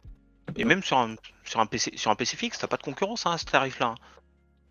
Donc, pourquoi pas? Si tu en as, mais tu ne seras pas optimisé pour le jeu, alors que là, tu sais que tu auras quelque chose d'optimisé pour le jeu, quoi. Non, mais moi, je parle dans l'optique où ça reste aussi une console, c'est-à-dire que c'est fait pour faire du jeu. Aujourd'hui, un PC pour faire du jeu, que ce soit un fixe, que ce soit un portable, à ce tarif-là... Attends pas, non, il faut compter minimum 900 euros, et encore à 900 euros, ça, quand même, tu commences à rigoler, ouais. Aujourd'hui, celui qui n'a pas beaucoup d'argent, ça peut faire la blague. Oui, ça me pose la question. Moi, j'ai pas 900 euros à cramer un PC, quoi. Mon bureau Linux, t'en penses quoi, toi? Toi qui voyages en plus. Ouais, ben moi, en tout cas, la sortir dans le train, je serais pas trop fan. Je serais parti sur celle la deuxième à 549, parce qu'il y a 130 euros avec la première, donc la personne... Si tu économises 1 euro par jour, ça te fait 30 euros à la fin du mois. En 4 mois, tu les as les 130 euros en plus. Et en fait, ce que j'aurais fait, par rapport à la troisième, soit j'aurais pris la station d'accueil. Et comme disait Benoît, donc moi, j'aurais rajouté, je suis en train de regarder, il y a des écrans PC portable, télétravail ou gaming, tu sais, qui sont en USB type C, en 15 pouces. Et comme ça me fait un petit setup tranquille. C'est surtout que là où ils sont cons, c'est qu'ils auraient dû vendre avec la dernière version, ils auraient dû te vendre le dock avec. À voir. Vu le prix, ils auraient dû me faire cadeau. On connaît pas le prix du dock. Ouais, là, ils sont à perte. Non, mais si on n'a pas de dock, on peut toujours prendre les écrans portables maintenant. Ouais, juste l'écran en USB type C. Ouais. Et comme ça, tu as un écran 15 pouces tranquille. Bah, après, ouais, pour le dock sur la dernière version, moi, typiquement, j'en ai rien à faire du dock. C'est pas... Ça dépend des utilisations, je pense. C'est pour ça qu'ils l'ont vendu à part. Même si, effectivement, vu le prix et vu combien ça coûte réellement ce genre d'appareil, je parle du dock, bien entendu, ils auraient pu l'offrir. Moi... quelqu'un comme moi qui achète la version à 600 et quelques, la 512, ça il m'aurait servi à rien le dock par exemple. Okay. Parce que c'est pas mon utilisation. Donc je pense que c'est pour ça qu'ils l'ont pas mis. Et qu'ils en profitent pour bien sûr vendre à côté et marger comme des salauds. Mais voilà. Après t'as Tube qui dit il serait bien que Steam se mette au gaming à distance comme tout le monde le fait, Nvidia et Microsoft. Il y aurait le dock avec la dernière version, elle aurait plus de succès. Perso, je prendrais celle à 549. Bah c'est marrant, moi j'hésite entre la première et la dernière. Non. Ouais, la 256 Go t'intéresse pas du tout, toi. Bah, du coup. En fait, moi, ce qui me fait tilter le plus, c'est plutôt la protection au niveau de l'écran. Plutôt que la mémoire, je sais pas pourquoi. Je sais pas si c'est une protection. Si, pas plutôt un anti-reflet ? Ouais, ils ont annoncé que c'était une protection. Ah non ? Je crois que c'est anti-reflet. Hein. C'est marqué juste vert avec traitement anti-reflet de qualité supérieure. Après, je sais pas ce que ça vaut, mais j'aime bien que l'image soit très jolie. Après, je sais pas ce que ça va donner sur sur celle classique, mais c'est vrai que 419 €, comme disait Kali. Déjà, je trouve que c'est pas donné. Après, pour ce que c'est très bien. Hein. Je vais pas revenir dessus. Mais 419 € pour une console portable. Et moi, j'ai plein de cartes SD d'un Tera déjà. Donc, grosso modo, elle pourrait faire le café de base. Et après, en fait, si je voulais pas m'emmerder, je partirais pour la version 679. Et... Mais en fait, pour moi, l'entre-deux, tu vois, 256 Go, j'ai un peu de mal parce que... J'étais en train de mettre des jeux sur ma Magia là, et puis 256 Go, ça se comble en un rien de temps, et ça me gêne un peu finalement. Je me dis que finalement je vais devoir et avoir mes 256 Go et ma carte SD, là où finalement avec la 64 et ma carte SD je serais à l'aise, et où avec mon 512 je serais à l'aise aussi. Donc en fait la 256 me plaît dans aucun cas. Après moi, sur la différence, c'est le fait d'avoir du NVMe par rapport à la première, tu vois. Juste pour la fluidité. Mais après, et t'as Tchoub qui dit tu peux prendre un anti-reflet à côté. Un screen anti-reflet pour celle à 256. Ouais, mais c'est pas pareil que quand c'est intégré. Tu prends un très bon écran sur un smartphone, VS un écran moyen et tu mets un anti-reflet. Tu vois la différence. Dans tous les cas, tu vas devoir protéger ton écran, donc autant faire une pierre de coups et payer moins cher. C'est ça. Parce qu'après, quand tu vois le gap de prix qu'il y a entre la première et la deuxième, enfin, je veux dire, quand tu vois le prix des SSD NVMe, enfin, je trouve ça aberrant qu'ils te rajoutent plus de 150 € pour plus de stockage, quoi. Hello. Salut Nasra. Salut. Vous allez bien ? Salut. Vous allez bien ? Oui, ça va et toi ? Très bien. Ça va. Et toi ? Bien, bien. Ouais, ça va. Bien, bien fatigué par mes semaines de boulot là, mais sinon ça va. en tout cas, par rapport aux consoles, entre les trois consoles, on a bien nos 130 € d'écart. Hein. Donc c'est une histoire de 130 € à trouver, et chacun sera content. Lorsqu'on parle de mettre du stockage supplémentaire. Il n'y a pas une histoire de synchronisation avec Steam. Est-ce que je peux vraiment choisir les jeux qui seront, on va dire, synchronisés sur mon ordinateur perso et sur la console Steam ? D'après ce que j'ai vu, ils ont l'air de tous se synchroniser. Hein. Oui, c'est-à-dire que en gros, quand tu vas sur un jeu, tu peux choisir de l'installer soit sur ta machine ou soit sur les autres qui sont connectés avec le même compte. En gros, depuis un compte, tu verras en fait sur quel PC en fait est déjà installé le jeu. Et tu vas pouvoir du coup soit jouer sur le PC ou soit streamer depuis une autre machine. Ouais, mais ça existe déjà ça. Ça fonctionne plutôt bien. C'est pour moi ce que je fais avec les PC. C'est comme ça que tu vois en fait si c'est installé sur quel PC en fait si t'en as plusieurs. Avant de passer à l'une des dernières questions, Nasra, est-ce que tu veux nous donner ton avis sur cette machine ? Ouais, je la trouve super cool. Après, j'ai l'impression que, vous me dites après, mais que la partie dock, ça va décevoir plein de gens parce que on va être en 720p sur l'écran, on va trouver ça super magnifique, super joli. Puis quand on va mettre ça sur un écran 4K, ça risque de piquer parce que à mon avis le pros et le circuit graphique vont pas arriver à faire du 4K avec le système, avec les jeux, et du coup ça va en décevoir quelques-uns. Et sur votre débat sur le stockage, faudrait voir, mais je pense que le stockage ça va baisser encore au niveau des prix, et peut-être que le 256 peut être un bon compromis là-dessus, ou le 64, faudrait voir. Mais en tout cas ça peut être un très bon compromis, parce que sur les cartes SD, ça va, à mon avis, ça va péter les cartes SD sur mes trop de jeux dessus. Et du coup, ça faut faire attention à ces cartes SD, je pense. On n'est pas sur un truc comme une Switch où tu as une carte SD où tu peux stocker tes jeux. J'ai l'impression que sur Steam, tu auras beaucoup plus d'écriture sur les cartes SD et que ça peut poser des soucis après de longévité sur les cartes SD. Voilà. Ok. Et du coup, si tu devais en choisir une des trois, ça serait la 256 ? Bah, j'hésiterais beaucoup entre la 256 en me disant et la 64 en me disant que la 64 ça me permettrait d'avoir un début pour faire 2-3 petits jeux 1D, tu vois. Mais je prendrais peut-être la 256 en me disant ça me permettra au moins de tester les jeux en 3D qui me semblent bien gourmands, tu vois. Et de me dire bah quand j'aurai un Tera en NVMe à acheter, bah du coup je m'achèterai ça. Tu vois, j'aurais beaucoup plus de scrupules à acheter un Tera de NVMe sur la 512 parce que je me dis je vais pas gagner beaucoup au final quoi. Donc voilà. Oui, c'est clair. Après, est-ce qu'on en aura besoin ?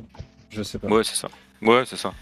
Après, moi, je suis un peu limité sur mon ordi principal, sur mes jeux. Donc, si je peux avoir un peu plus de place sur mes disques durs habituels, ça me plairait déjà, quoi. Mais je suis pas un gros consommateur non plus d'installation de 12 000 jeux sur Steam sur mon ordi. Donc après. Ouais, en plus, maintenant avec la fibre, tu t'installes, tu désinstalles, quoi. Ouais, c'est ça. Quand on a la fibre, les gars. Faut avoir la fibre. Ouais. Ah, désolé. Du coup, la question suivante, on va parler un peu ergonomie. Je sais pas si vous avez bien fait attention au bébé. Donc déjà, c'est un gros bébé, donc elle est balèze. Moi, je l'appelais la Game Gear parce qu'elle fait 670 grammes. Du coup, on a beaucoup de boutons. On a des boutons, donc les boutons comme les manettes d'Xbox. On a les boutons à l'intérieur qui sont en plus comme sur les manettes d'élite. Je sais pas si vous voyez desquels je parle, ces boutons poignées qu'ils appellent ça. Et on a les touchpads en plus. Donc là, la machine, elle est bardée de boutons. On va être équipé pour faire des simulations de pilotage, entre guillemets, hein, évidemment. Pour jouer à Forza et changer les vitesses, ça va être à l'aise. Le touchpad, on est censé pouvoir jouer à du Baldur's Gate, à du Age of Empire dessus. Moi, ça me fait rêver de pouvoir faire tous ces choix. Mais je trouve aussi que finalement, ce Steam Deck, il est énorme, quoi. Quand on le voit dans les mains, ça fait gros, quoi. Comparé à ma Switch, ça fait très gros. Vous en pensez quoi ? C'est fait pour les grosses paluches. Alors, c'est pour ça que je rejoins mon bureau Linux. J'ai des grandes mains aussi. Je suis très hypé par ça, du coup. Moi, ça me fait kiffer. Après, moi, ça reste le quid de... J'ai peur de me foirer sur les jeux et de faire n'importe quoi. Il y a trop de touches, quoi, en fait. Quand t'es déjà pas doué avec une manette, ça fait beaucoup trop de touches, tu vois. Donc j'ai un peu... je suis plus doué avec un clavier et une souris, donc tu vois, ça me dérange un peu. Mais après, voilà, en soi, ouais, effectivement, je la trouve grosse. Maintenant, c'est pas fait pour les... Je pense qu'elle est pas faite pour toutes les tailles de main non plus. Bah, ils ont quand même étudié pour que ça puisse toucher la plupart des gens quand même. Oui, ouais, moi, ce qui me dérangerait un petit peu par rapport au trackpad, alors je pense que c'est une super idée, ça rejoint un peu au final ce qu'ils ont fait sur les Steam, sur les manettes Steam, hein, et faisaient des démos avec Civilization.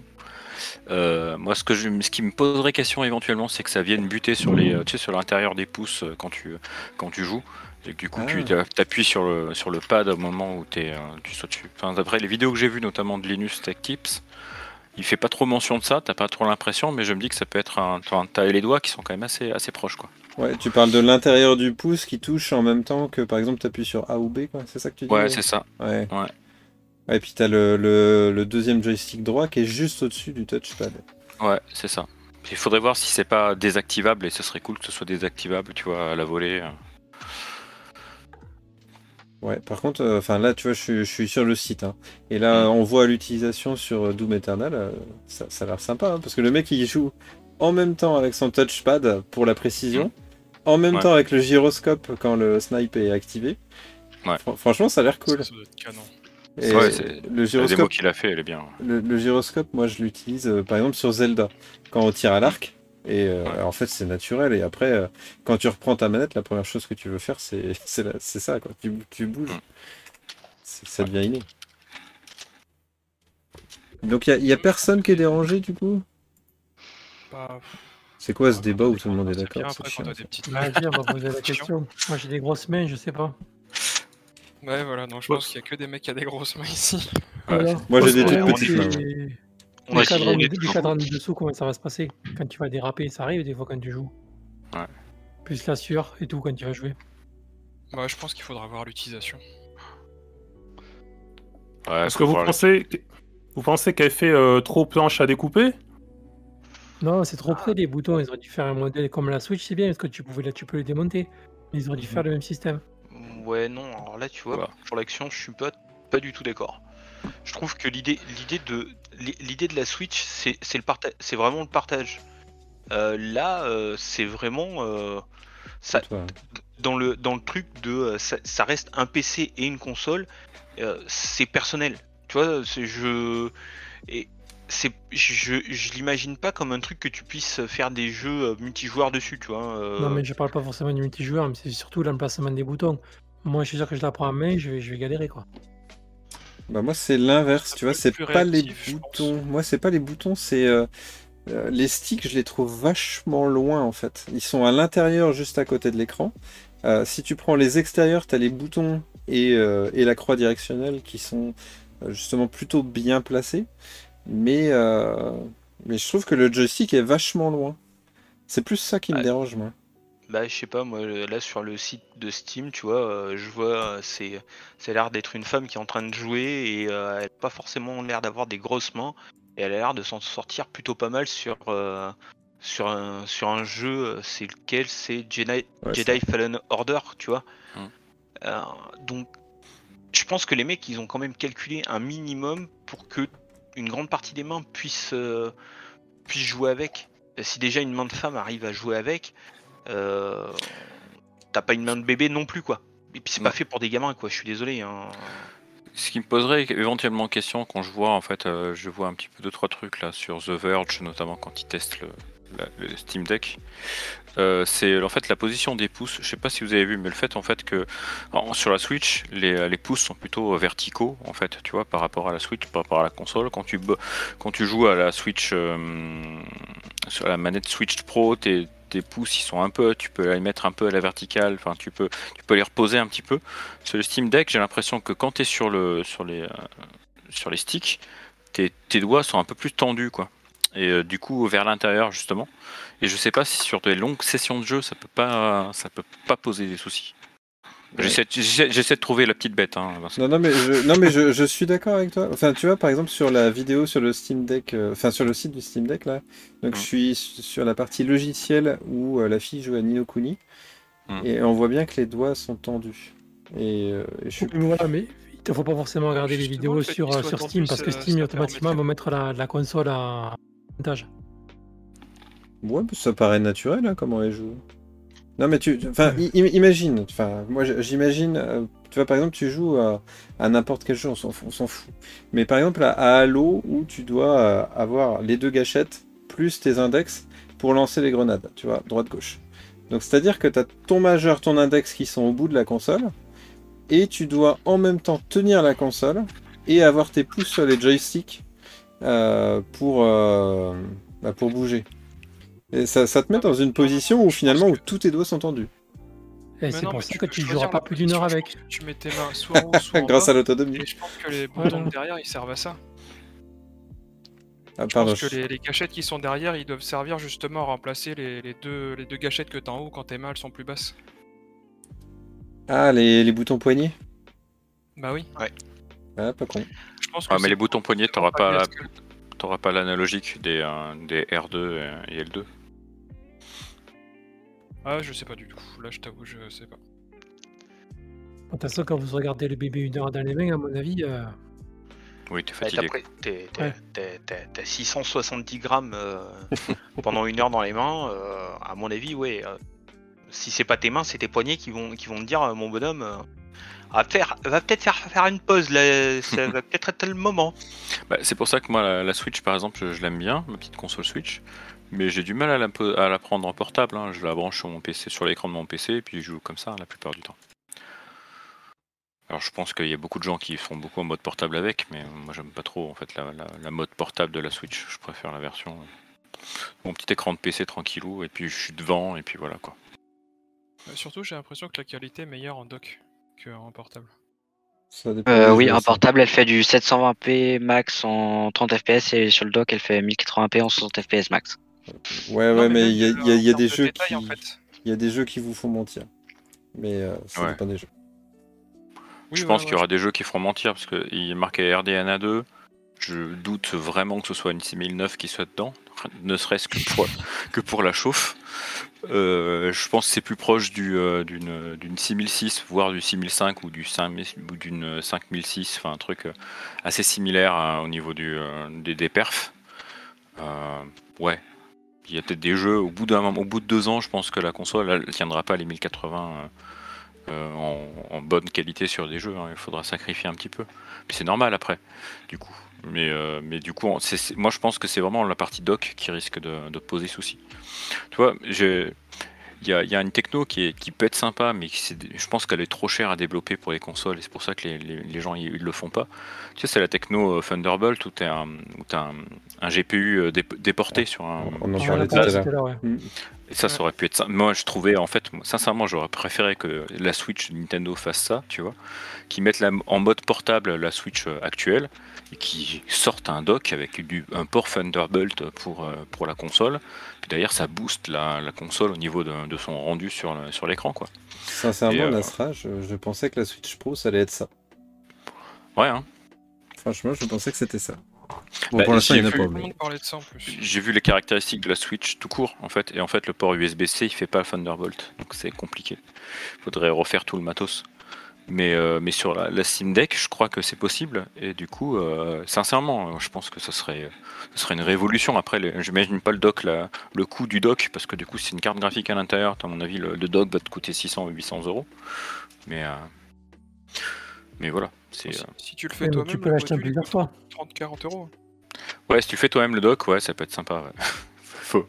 Ce serait pas mal, ouais. Ils vendraient en fait un boîtier vide, juste avec les connectiques, et du coup, c'est à toi de t'acheter ta carte graphique à l'intérieur. Pourquoi pas. Bah, ces boîtiers tout faits, ils coûtent 300 euros à peu près. Ouais. Et ça, on en trouve. Même pour PC, il y en a pas beaucoup, mais il y en a eu pas mal. Ouais, dans les 200-300 euros. Ouais, t'en as encore sur Amazon, c'est des Razer. Et c'est quel matos à l'intérieur ? C'est sans la carte graphique ? Sans la carafe, après tu mets ce que tu veux, il y a un petit bloc d'alim à côté de... Alors ça dépend le boîtier, mais t'en as en 200-300 watts sur 12 volts, et puis voilà. Okay. Ouais, du coup avec une carte graphique ça fait un gros match, enfin, ça fait quand même un sacré investissement quoi. Ça fait un deuxième PC quoi. C'est ça. Après, ouais, c'est peut-être pas forcément le but ultime de cette console-là non plus. Après, et en même temps, ça pourrait être tellement tellement ouf. En vrai, ils pourraient faire justement ce que tout le monde attendait de la Switch Pro, quoi. C'est ça. C'est ça. Non, mais créer un dock avec la carte graphique dedans qui fait du GPU pass-through bordel, quoi. Enfin, et là, tu t'éclates, quoi. Et ça pourrait être presque, comment dire, un truc sur l'évolution du Steam Deck d'ici 3-4 ans, où les mecs ils commercialisent un dock avec, en gros, ils te promettent du jeu en 4K, un gros machin, avec plusieurs solutions graphiques, une solution en 4K, une solution 1080, et du coup, je suis persuadé que les mecs ils en vendent encore des Steam Deck comme ça, quoi. Après, je pense que tu serais assez vite limité par le CPU aussi en termes de gestion de carte graphique externe. Ouais, c'est vrai. Je pense que ce serait la première problématique. Mais franchement, ça pourrait être canon. Le rêve. Ouais, c'est vrai que dans la Switch, effectivement, c'est un truc que j'avais pas pensé. Mais dans la Switch, et clairement, effectivement, le CPU aurait bien limité le truc. T'imagines même pas le souci qu'il y aurait eu.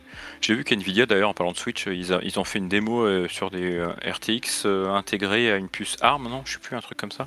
Oui, c'est ça, oui. Ouais, c'est ça, hein. Bah, ça veut dire que c'est la Switch 2, ça, c'est tout. C'est la prochaine Switch. Ça, ou les Apple. Ouais, ou en M1, ouais, je sais pas. Mais à mon avis, ça va être... Tu sais, la Switch actuelle, c'est du Maxwell, hein, comme pros à l'intérieur, du graphique. C'est équivalent du Maxwell, donc c'est 960, hein. Grand max. C'est vieux. Ouais, mais c'est ce qui coûte le moins cher à produire. Et Internet, ça marche aussi, ils se font des millions. Ouais, c'est ça. Bah ouais, mais c'est ça le but de Nintendo. Hein. Regarde, la Game Boy noir et blanc. Qu'est-ce qu'il y avait en face ? Il y avait la Lynx et la Game Gear. Toutes deux couleurs qui te bouffaient 300 kilos de piles par mois. Qui passait pas l'année prochaine. Sauf que ma Game Gear, elle fonctionne toujours, elle. Et pas ma Game Boy. Ah, moi, ma Game Boy, elle fonctionne, il n'y a pas de souci. Ah, pareil. La grosse Game Boy qui marche. Je te parle de la grise, hein, machin, carrément. Ah, j'ai la Game Boy Color, moi. Eh ben, les colors, les colors étaient plus fragiles. Ouais, les colors sont plus fragiles. J'ai même une Game Boy Pocket, elle fonctionne encore. Oh là là là là. Mais du coup, mais la première Game Boy, là, toute grise, là, grise avec des touches violettes, là, c'est des trucs increvables, quoi. C'est-à-dire que même un 3310 à côté, c'était un jouet pour enfants. Hein. Le 3310, tu pouvais te le faire tomber sur le pied. La vieille Game Boy, tu pouvais pas. C'est ce que je dis, c'était un parpaing. Hein. C'est-à-dire que si tu voyais passer une Game Boy dans une pièce, tu baissais la tête, quoi. Ah. C'est ça, c'est une vraie brique. C'est pas la Game Boy, c'est toi, c'est ton pied. Vas-y. Sur les caractéristiques, je regarde sur le site. Hein. On a un bouton Steam. Donc, est-ce que vous avez une idée Est-ce que c'est un accès direct ? Pardon ? Ça serait un bouton Home. Tu vas directement dans le magasin, je pense. Ouais. Et moi, ce qui... Xbox comme le Switch. Ah, le manette Steam, en fait. Ok. Moi, ce qui me dérange, c'est la sortie casque. Parce que moi, j'utilise souvent du filaire. Et moi, j'aurais préféré que la sortie casque, je préfère lorsque c'est vers le bas. Parce que parfois, ça a tendance à passer au-dessus de l'écran. Mais c'est tout ce que je vois par rapport à ce Steam Deck. Moi, je préfère quand les sorties casques sont vers le bas, personnellement. C'est pas faux. Ouais. C'est pas faux, mais en même temps, faut penser à celui qui va la poser sur le dock. Sur le dock, s'ils n'ont pas prévu de prise casque. Ouais, donc c'était, à mon avis, c'est juste un choix technique et tu peux pas la mettre sur le côté, sinon bah t'es bloqué sur le. Après avec un adaptateur tu bloques une main, quoi. USB-C, non ? Oui, avec des casques USB-C, oui, ça je suis d'accord. Non, mais même si tu mets un adaptateur, du coup tu peux le faire sortir vers le bas, je pense. Ah ouais. Sinon casque Bluetooth, je pense. Que ça reste... casque adaptateur USB-C. Ouais, t'as des trucs comme ça qui existent. Après, faut voir si c'est bien reconnu par le système. Bah moi je suis avec ça. Aujourd'hui. Ok. Non, ça fonctionne bien. Très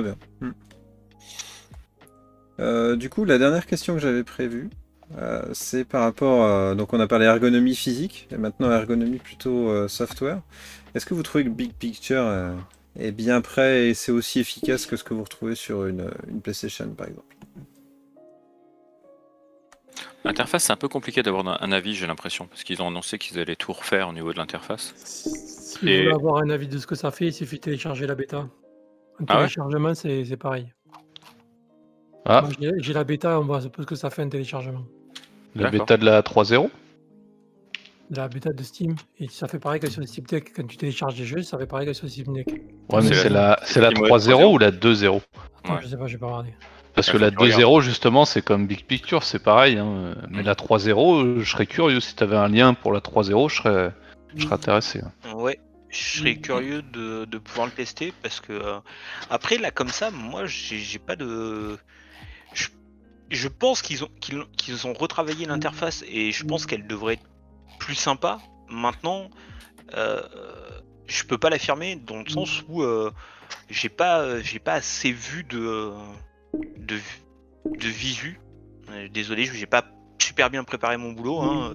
Mais non, j'ai pas vu beaucoup de visu là-dessus et comme dit Nasra, c'est toi qui as dit ça, qui allait retravailler ça, donc je sais pas. Faudra voir une fois fini à quoi ça va réellement ressembler, et je pense que dès que les premiers journalistes l'auront en main, on aura des visuels et on pourra peut-être se refaire un petit tour sur l'interface, histoire de pouvoir en reparler à ce moment-là, parce que là aujourd'hui... Tu les as les vidéos ?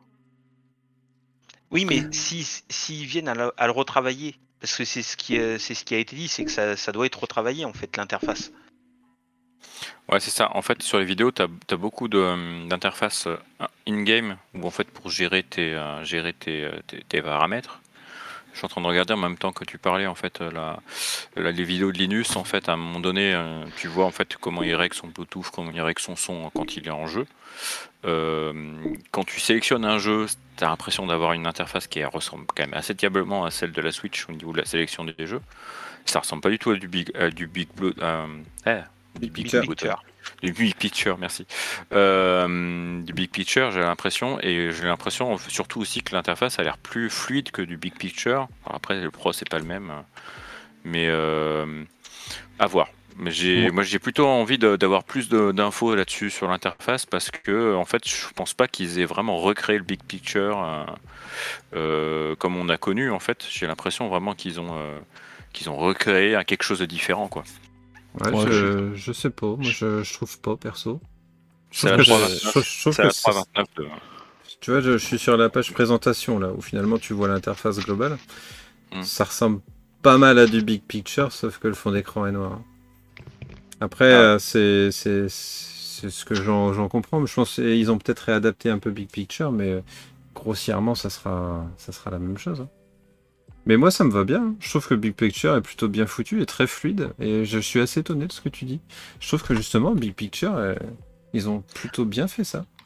Je l'utilise pas trop en fait, donc du coup j'ai des souvenirs un peu anciens. C'est ça le truc, c'est que je pense qu'il avait vraiment besoin d'un redesign, pas forcément d'une refonte complète, mais je pense qu'il y a personne qui s'en sert, quoi. Enfin, ah oui, ça c'est clair.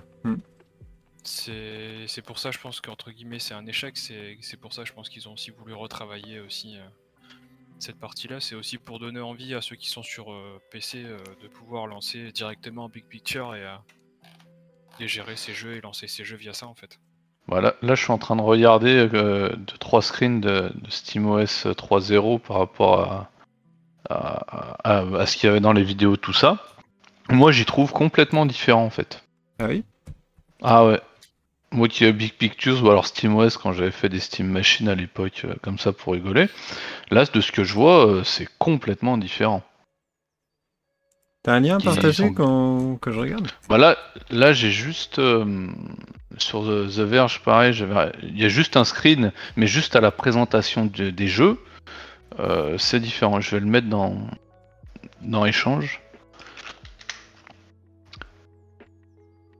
Mais là, le screen que je vois, c'est pas Big Pictures, ça a rien à voir. Enfin, presque rien à voir.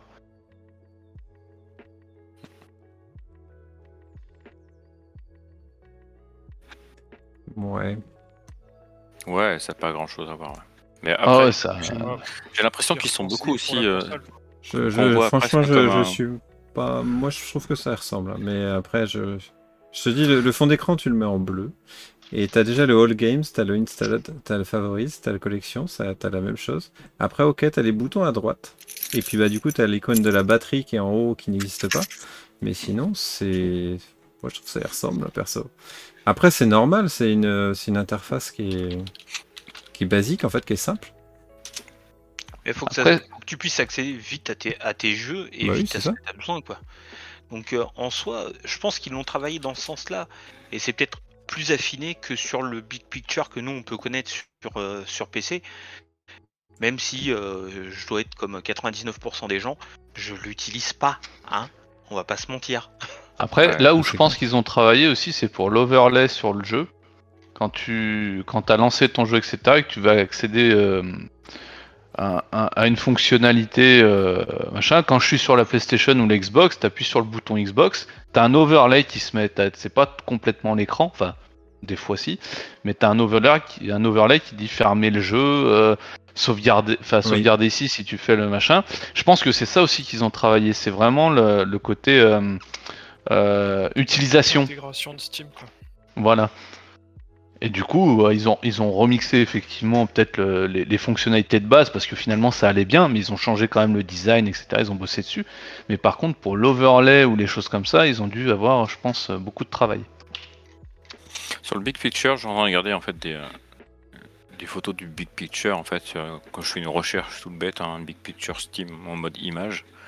Dans le big picture, il y a pas mal de choses quand tu es dans ta librairie de jeux, et du coup, c'est à peu près ce que tu vois dans le lien que tu nous as passé, Tonton, sur l'interface, sur The Verge.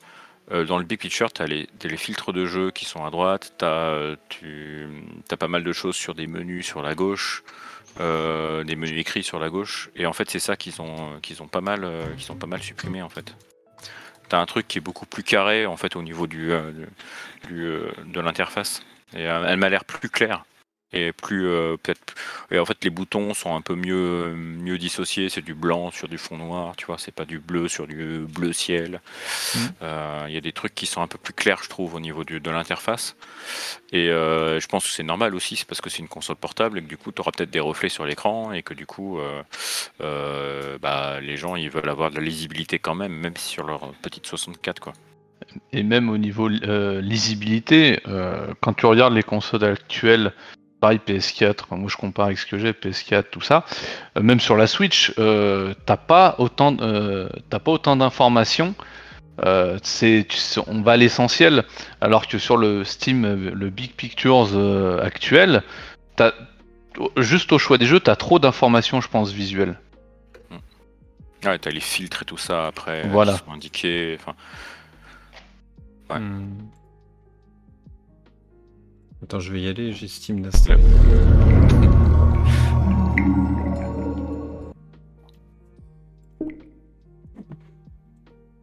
Ouais, c'est vrai que de base, oui, t'as les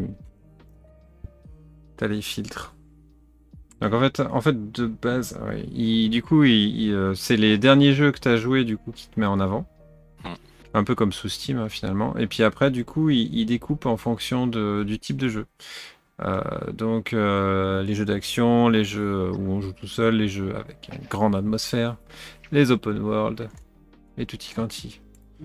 Mais après, quand tu cliques sur tes jeux, quoi, et en fait, là, moi, j'ai ma liste des 150 jeux qui sont présents, quoi. Mais comme sous Switch, finalement. Ouais. Au départ, c'est vrai que Big Picture est fait pour la télé, hein, donc c'est fait vraiment pour quelque chose qui soit accessible assez facilement. Mais je trouve que l'interface est plus alourdie dans Big Picture au niveau du nombre de textes que tu peux avoir sur certains menus, quoi. Donc j'ai pas vu trop. Tu vois, même dans les démos de Linux, quand il va dans les options, tout ça. Du coup j'ai quand même l'impression que c'est quand même ils ont fait quand même un sacré travail d'épuration de lisibilité de l'OS et tout ça. Faudrait voir vraiment avec la suite, hein, comment ça va fonctionner quand tu fais notamment une recherche et comment ça marche avec le clavier virtuel par exemple. Mais je pense qu'il y a un vrai travail qui a été fait comme ça de travail sur l'interface, quoi. Ce qu'il y a, c'est que t'as pas de sur cette interface là de base, t'es pas censé avoir de clavier de souris. Donc faut que ça soit tout accessible avec les trois boutons en je mets bien des guillemets sur les trois boutons, mais avec les trois boutons que tu as. Et à mon avis, ils ont dû alléger pour que ça soit plus sympa à utiliser et plus fluide dans l'utilisation que ce que ça peut l'être à l'heure actuelle sur PC, quoi. Sur PC, t'as un clavier, t'as une souris, tu vois ce que je veux dire ? Ouais. Après, bah ça, c'est un écran tactile. Voilà, et puis il n'y a pas besoin des boutons. Sur SteamOS, quand tu installais ta Steam Machine, tu pluguais une manette, c'était pareil, hein, c'était largement utilisable. Donc ce côté-là, à mon avis, le travail était déjà fait, mais c'est vrai que ils ont optimisé, mais je pense qu'ils ont fait plus de travail vraiment pour l'overlay, pour que ce soit plus sympa à utiliser finalement, que ce soit agréable. Ouais. Là, du coup, j'ai mis dans le canal, j'ai vu le canal de discussion, j'ai mis la version nouvelle version de Steam qu'on voit dans l'article de The Verge, histoire qu'on ait la comparaison. Ouais. Du coup, j'ai mis la photo de Big Picture actuelle, du coup. On voit du coup bien la différence entre les deux. Moi, c'est pas que je m'ennuie, les copains, mais je vais vous laisser. Hein. Je vais vous souhaiter une bonne fin de soirée, puis à une prochaine. Bonne soirée. Bonne soirée, Chine. Bonne soirée. Ciao. Bonne soirée. Ciao. Ciao.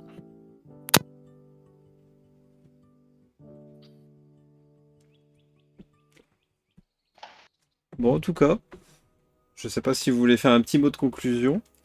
Mais moi perso, je le sens bien, cette petite console. Je pense que ça va clairement, en tout cas j'espère, faire développer le jeu sous Linux. Et que la compatibilité Proton soit encore meilleure. Et moi je trouve que celle-ci est déjà très bonne. Je trouve que le prix d'appel, 419 € jusqu'à 679 €, c'est un peu élevé. Mais pour tous ceux qui ont une machine de jeu, donc un gros PC, hein, aujourd'hui, finalement, est-ce que 419 €, est-ce que c'est cher ? Je ne pense pas. En tout cas, de mon point de vue, je pense que ça passe. Et je pense que beaucoup préféreront dépenser 419 € pour continuer leur partie qu'ils ont déjà commencé sur leur machine de guerre, plutôt que d'acheter une Switch à côté. Même si déjà la Switch, elle est ultra vendue. Je pense que ça peut être un vrai argument, ça. J'ai l'impression que la Switch, elle va perdre beaucoup d'indés en fait, qu'il y a beaucoup d'indés qui est surtout que vous comparez sur Switch avec le Steam Deck et que ça n'a rien à voir, hein. Comme a dit le patron de chez Valve, ça n'a rien à voir, c'est encore autre chose. C'est deux machines totalement différentes. C'est normal. Et puis de toute façon, ce sera pas le même public, hein, et pas les mêmes utilisateurs, hein, c'est clair. Non, mais je dis pas le contraire. Mais après, déjà, quand t'achètes une Switch, déjà t'as pas les jeux. En théorie, quand t'achètes le Steam Deck, t'as déjà facilement une cinquantaine de jeux, quoi. Bah, les jeux de ton catalogue, mais c'est vrai qu'il y a peu de monde maintenant qui joue sur PC, qui n'a pas Steam et qui n'a pas à minima un petit catalogue Steam. Moi j'ai acheté une Switch il y a pas longtemps, mais il a fallu racheter des jeux. Après, tu sais, le pack Steam gratuit, hein, pour ceux qui n'ont rien et qui l'achètent juste la console, il y a de quoi faire déjà, ne serait-ce qu'avec le catalogue gratuit. C'est clair, Fortnite par exemple, faut pas oublier que la Switch a été vendue avec Fortnite dès le début aussi. Ça fait du. On peut leur faire de lance. Ouais, ça a été un pack. C'est pas mon truc, et surtout que c'est pour un gamin. Bah ouais, non, mais le truc, c'est que ça a été quand même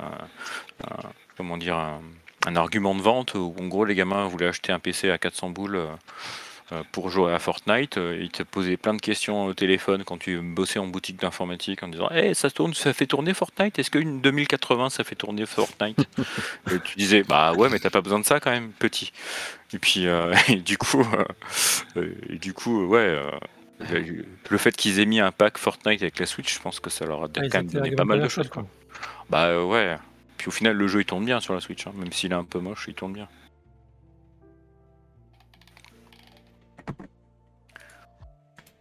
Bon, du coup, on se fait une petite conclusion, là. Tonton Ayou, bah ouais. Qu'est-ce que t'en dis après cette soirée de cette Steam Machine ? Est-ce que tu regrettes ta précommande ? Ah bon, moi, je regrette pas la précommande, hein. Je sais déjà ce que je vais en faire. Moi, je... Hein ? Un caletable, un gros caletable. Voilà, un presse-papier, un tableau... Une grosse horloge que je mettrai au mur. tu vas comparer avec la Game Boy d'avant et tu vas les lancer toutes les deux. Tu vas voir laquelle qui va péter la vitre en premier. C'est ça. Je vais la laisser tomber. Je vais voir laquelle casse plus le carreau que l'autre. Mais ouais, cette console, moi, c'est je suis client, je suis dans les clients de cette console, dans le sens où je cherchais quelque chose de portable où je puisse déjà faire ce que je veux, bricoleur que je suis, et je louchais encore il y a pas longtemps pour me bidouiller un Raspberry machin, mais mon problème de ce truc-là, c'est que j'avais pas assez de puissance de calcul, de côté graphique ou même machin, pour me satisfaire. Il n'y avait pas de produit qui m'attirait. Et ce truc a popé. Et là, j'ai même pas cherché à comprendre, mais c'est ça qu'il me faut. Donc moi, je suis client de ce truc, je vais pas l'utiliser en mode dock, je vais pas l'utiliser parce que ça ne m'intéresse pas, parce que j'ai déjà ce qu'il faut. Mais le côté qui m'intéresse, c'est vraiment le produit. Je peux, comme je disais tout à l'heure, je peux jouer à Cyberpunk en nomade. Il n'y a aucun produit autre qui existe qui me propose ça. Alors, il y a l'Aya Neo ou des choses comme ça, mais déjà c'est plus cher et c'est moins performant. Il y avait encore d'autres problèmes dessus. Et ça chauffe. Et ça chauffe en plus. Mais voilà, moi ce produit-là, déjà je voulais une console portable pour me permettre de jouer à mes jeux sérieux convenablement. Bah à fond, mais convenablement. Et je cherchais aussi un truc qui me permette de faire ce que je veux dessus, de brancher un clavier en USB, de faire des trucs, faire du Linux aussi. Et ce truc-là, ouais, à popper, je peux en faire ce que je veux, je peux jouer, je peux avoir un ordi si j'ai besoin, clac, je branche un clavier, j'ai un ordi, voilà, mais tout en étant nomade, moi, le côté dock, je m'en fous. Et faire de l'émulation ou des trucs comme ça. Et moi, je suis pleinement dans leur client cible, quoi. Donc non, je ne regrette pas. Ok. Benoît, qu'est-ce que t'en retiens, toi, de ce soir? Bah, j'espère qu'ils vont pas se planter. Nous aussi. Voilà. Après, je pense que le réseau de distribution n'est pas assez grand, c'est dommage. Et que je pense que c'était pas le bon moment pour sortir cette console-là, c'est dommage. Mais bon, après, c'est un très bon truc, hein. J'ai envie de l'acheter, hein. Mais j'attends un peu. Ok. J'ai pas envie d'essuyer les plâtres. Je comprends. Benjamin. Bah, moi j'ai hâte de voir ce que ça va donner déjà avec la compatibilité de tous les jeux avec Proton. Voir si tous les jeux comme ils disent vont être compatibles. Du moins, enfin, c'est ce qu'ils ont l'air de dire. Après aussi, le fait qu'on puisse l'utiliser comme un PC, ça c'est très avantageux. Puis voilà. Voilà. Mon bureau Linux. Moi, je trouve que ça va faire une console, on va dire, de luxe. Et après, ce que j'attends aussi, c'est tout ce qui va être dérivé, parce que tu as dit qu'elle pèse, elle est quand même assez lourde. Donc, je pense qu'il faudra peut-être quelque chose pour la protéger contre les chocs. Parce qu'on ne sait pas si, même si elle est pour adultes, mais si jamais il y a un enfant qui, par mégarde, a fait tomber. Ça aussi, je vais attendre déjà pour savoir si ça tient le coup, on va dire, dans le temps, quoi. Mais sinon, c'est très intéressant. Ça fera une bonne pub pour Linux. Et puis, comme on dit, hein, donc, si on développe Proton dessus, automatiquement aussi, ce sera... ceux qui sont sous PC, eh bien, ils vont aussi, par le biais des mises à jour, eh bien, bénéficier de tout ce qui se fait, je pense, sur la Steam Deck. Exact. Donc, voilà, quoi. Vivement. Denis, qu'est-ce que t'en retiens ? Très constructive. Bon, c'est vraiment pas mon truc, hein, parce que moi j'aime pas les petits écrans, j'aime pas les... Moi c'est clavier souris, 27 pouces, hein, c'est le minimum syndical, mon dieu vivant, c'est desktop. Hein. Mais je trouve que quand on regarde en fait les parts de marché que le jeu mobile va prendre... Enfin, prend actuellement et va prendre dans les années à venir, ça peut amener beaucoup de clients, effectivement. Hein, donc, c'est une part de marché hein, que Valve fait, donc il veut prendre encore plus. Donc, après, tous les 6 boss pour que nous en desktop ça puisse ramener du positif, ça peut être que bien. Maintenant j'avoue qu'il y a des gros points positifs sur la console effectivement.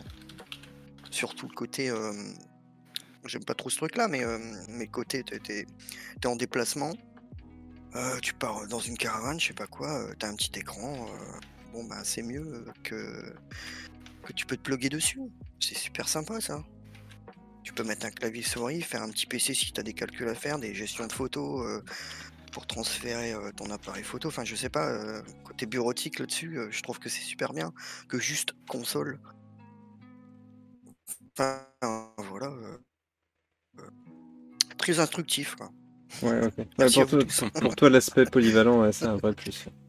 Ah ouais, quand même. Même si c'est pas mon truc, hein, parce que moi, j'ai horreur des manettes, je sais pas. Moi, il faut une souris et un clavier. Donc, puis le côté portatif, j'en ai aucun intérêt dans ma vie. J'ai une salle de jeu, dans mon salon, j'ai mon PC. J'ai ce qu'il me faut, quoi. Donc, j'ai pas d'intérêt justement à ce produit-là. Pour ce produit-là, mais je trouve que ça a l'air d'être vraiment bien. À voir, hein, comme tout le monde attend la sortie, oui. Et à voir les limites. Hein. Comme on disait, le 8K et tout ça, enfin, bon, c'est sur le papier, et puis c'est un rapport à quoi? Un rapport au petit écran. Mais dès que tu vas switcher sur un écran de 22 pouces, par exemple, ça va diminuer. Donc bon... Wait and see, quoi. voilà. Kali? Alors moi déjà dans la démarche, je rejoins un peu tonton Ayo sur le fait que ouais, je cherchais un truc à base de Raspberry Pi et tout ça, mais c'était pas, c'est pas concluant, si on veut avoir un truc propre. Après j'attends avec impatience. Après ce qu'il faut savoir aussi c'est que sur la Switch, genre le jeu Control, on peut y jouer mais via le cloud. Là où sur la Steam Deck, tu vas pouvoir jouer en natif, quoi. Et ça, je pense que ça montre un peu le fait que la console sera bien plus costaud et va accueillir bien plus de choses que la Switch. Après, voir le côté IGPU aussi, ça j'attends de voir si c'est possible ou pas. Ça pourrait être vraiment sympa. Mais ouais, après, moi, mon utilisation, c'est justement pouvoir jouer à mes jeux PC en fait n'importe où chez moi en fait, et puis être bloqué sur mon PC quand j'ai envie de jouer. Donc voilà. Et toi Nasra, c'est toi qui as le mot de la fin, dernier arrivé. Oh, magnifique. Moi je trouve qu'elle me tente bien. Après j'ai pas forcément les finances tout de suite là pour me la prendre. Pour le moment j'ai un PC qui me va bien et je sais pas si je pourrais utiliser en mobilité. Je pense que si j'avais pas un PC de gamer et que j'avais un PC vraiment vieillissant, je pense que je me la prendrais en me disant que du coup comme ça me permettrait de jouer à mes jeux de manière assez cool. Donc c'est une proposition qui est bien tentante et je suis un petit peu... en fait le tarif je le comprends et je me dis que c'est un peu cher, mais en fait par rapport à n'importe quel autre... console, c'est pas mal. Et donc pour le mot de la fin, je dirais qu'il y a encore quelques petites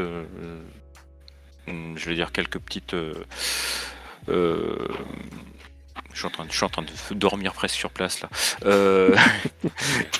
Je dirais qu'il y a encore quelques inconnus et du coup c'est intéressant, mais faut encore voir un petit peu quand les gens ils auront vraiment la console finalisée dans les doigts pour voir comment ça fonctionne, s'il y a des problèmes d'ergonomie, si l'interface fonctionne bien et tout ça, quoi. Donc on se redonne rendez-vous au mois de décembre alors. Ouais, je pense, ouais. Bah, il y aura peut-être avant encore quelques tests, peut-être certainement avant. Hein. Il y aura des, comme ce qu'ils ont fait là sur la vague de journalistes qui ont pu toucher la console sur un beau showcase pour tout le monde, quoi. Mais ouais, il y a des chances qu'on en sache un peu plus à ce moment-là, quoi. Ouais, bah il y aura la MeTube, il fait partie des premières vagues, hein, donc il l'aura dès le mois de décembre. Ouais, ça va être cool ça. Ouais, ça va être sympa. Alors, il va nous faire des vidéos. Bah, j'espère bien. Bon, en tout cas, merci pour la soirée, c'était méga cool. Comme toujours, en fait. Merci à toi. Ouais, merci bien, merci à tous. Merci à tous. Hein. Ouais, merci. Allez, bonne nuit Nasra, repose-toi. Oh oui, bonne nuit. Ceux qui sont en vacances, profitez bien de vos vacances. Ah merci. C'est un petit peu chaud. Merci. Ouais, voilà. Ouais, il faut profiter, hein. Profiter des vacances, c'est clair. Vas-y pour ceux qui vont ça. Ah Benoît, bon courage. Et puis là en plein plan blanc, franchement, bon courage. C'est ça. C'est clair. Ça va quand même. Ça va avec. Avec. Ça t'as pas le choix. On sent qu'il y en a plus gros sur c'est la patate quand même. Ouais, c'est pas le moment le plus sympa, ça c'est clair. Bah t'inquiète pas le Covid, ça va. J'espère qu'il va pas rentrer, c'est tout. S'il rentre, j'ai mal. Ouais, tu m'étonnes. Si en tout cas il y a moins de. Si, ouais, soit il y a plus de vaccinés en France que dans les Antilles, donc peut-être que du coup il y a. Ça devrait quand même être un peu moins fort que ce qu'on a vu, mais bon, il y aura toujours des gens malades. C'est surtout que je suis dans un EHPAD, moi, donc s'il y a une saloperie qui rentre, t'as gagné la journée, quoi. Ah ouais, c'est clair. Mm-hmm. Ouais, bah, j'ai un EHPAD qui est pas très loin de chez moi, là, dans ma rue. En mars, ils ont eu une dizaine de morts, je crois. Et en fait, après, dès qu'ils... En fait, ils ont vraiment clôturé tout, et ils avaient... même les soignants, ils dormaient à l'intérieur. Hein. Ah oui. Et en fait, en avril, ils avaient eu 0 mort, et ils ont plus aucun mort après, quoi. Et ouais, en mars déjà, ouais. C'était plutôt pas mal quoi. Enfin, tu vois, en gros, la première semaine de confinement, ils avaient déjà des morts quoi. Parce qu'en fait, les gens, ils avaient été contaminés avant et du coup, ils sont morts à ce moment-là quoi. J'espère qu'avec les 44 millions de vaccinés, déjà, ça, il commence à avoir une petite différence. Enfin, première dose, c'est les 2 doses qui fonctionnent. Ouais, non, mais bon, enfin, histoire de que ça commence un peu à réduire quoi. Ouais, il faut, hein, parce que... Si on commence. Ouais. Bon, bah sur ces notes positives, hein, messieurs, moi je vous laisse. Allez, bonne soirée. Bonne soirée, ciao. Bonne soirée. Salut. Ciao, ciao tout le monde. Ciao.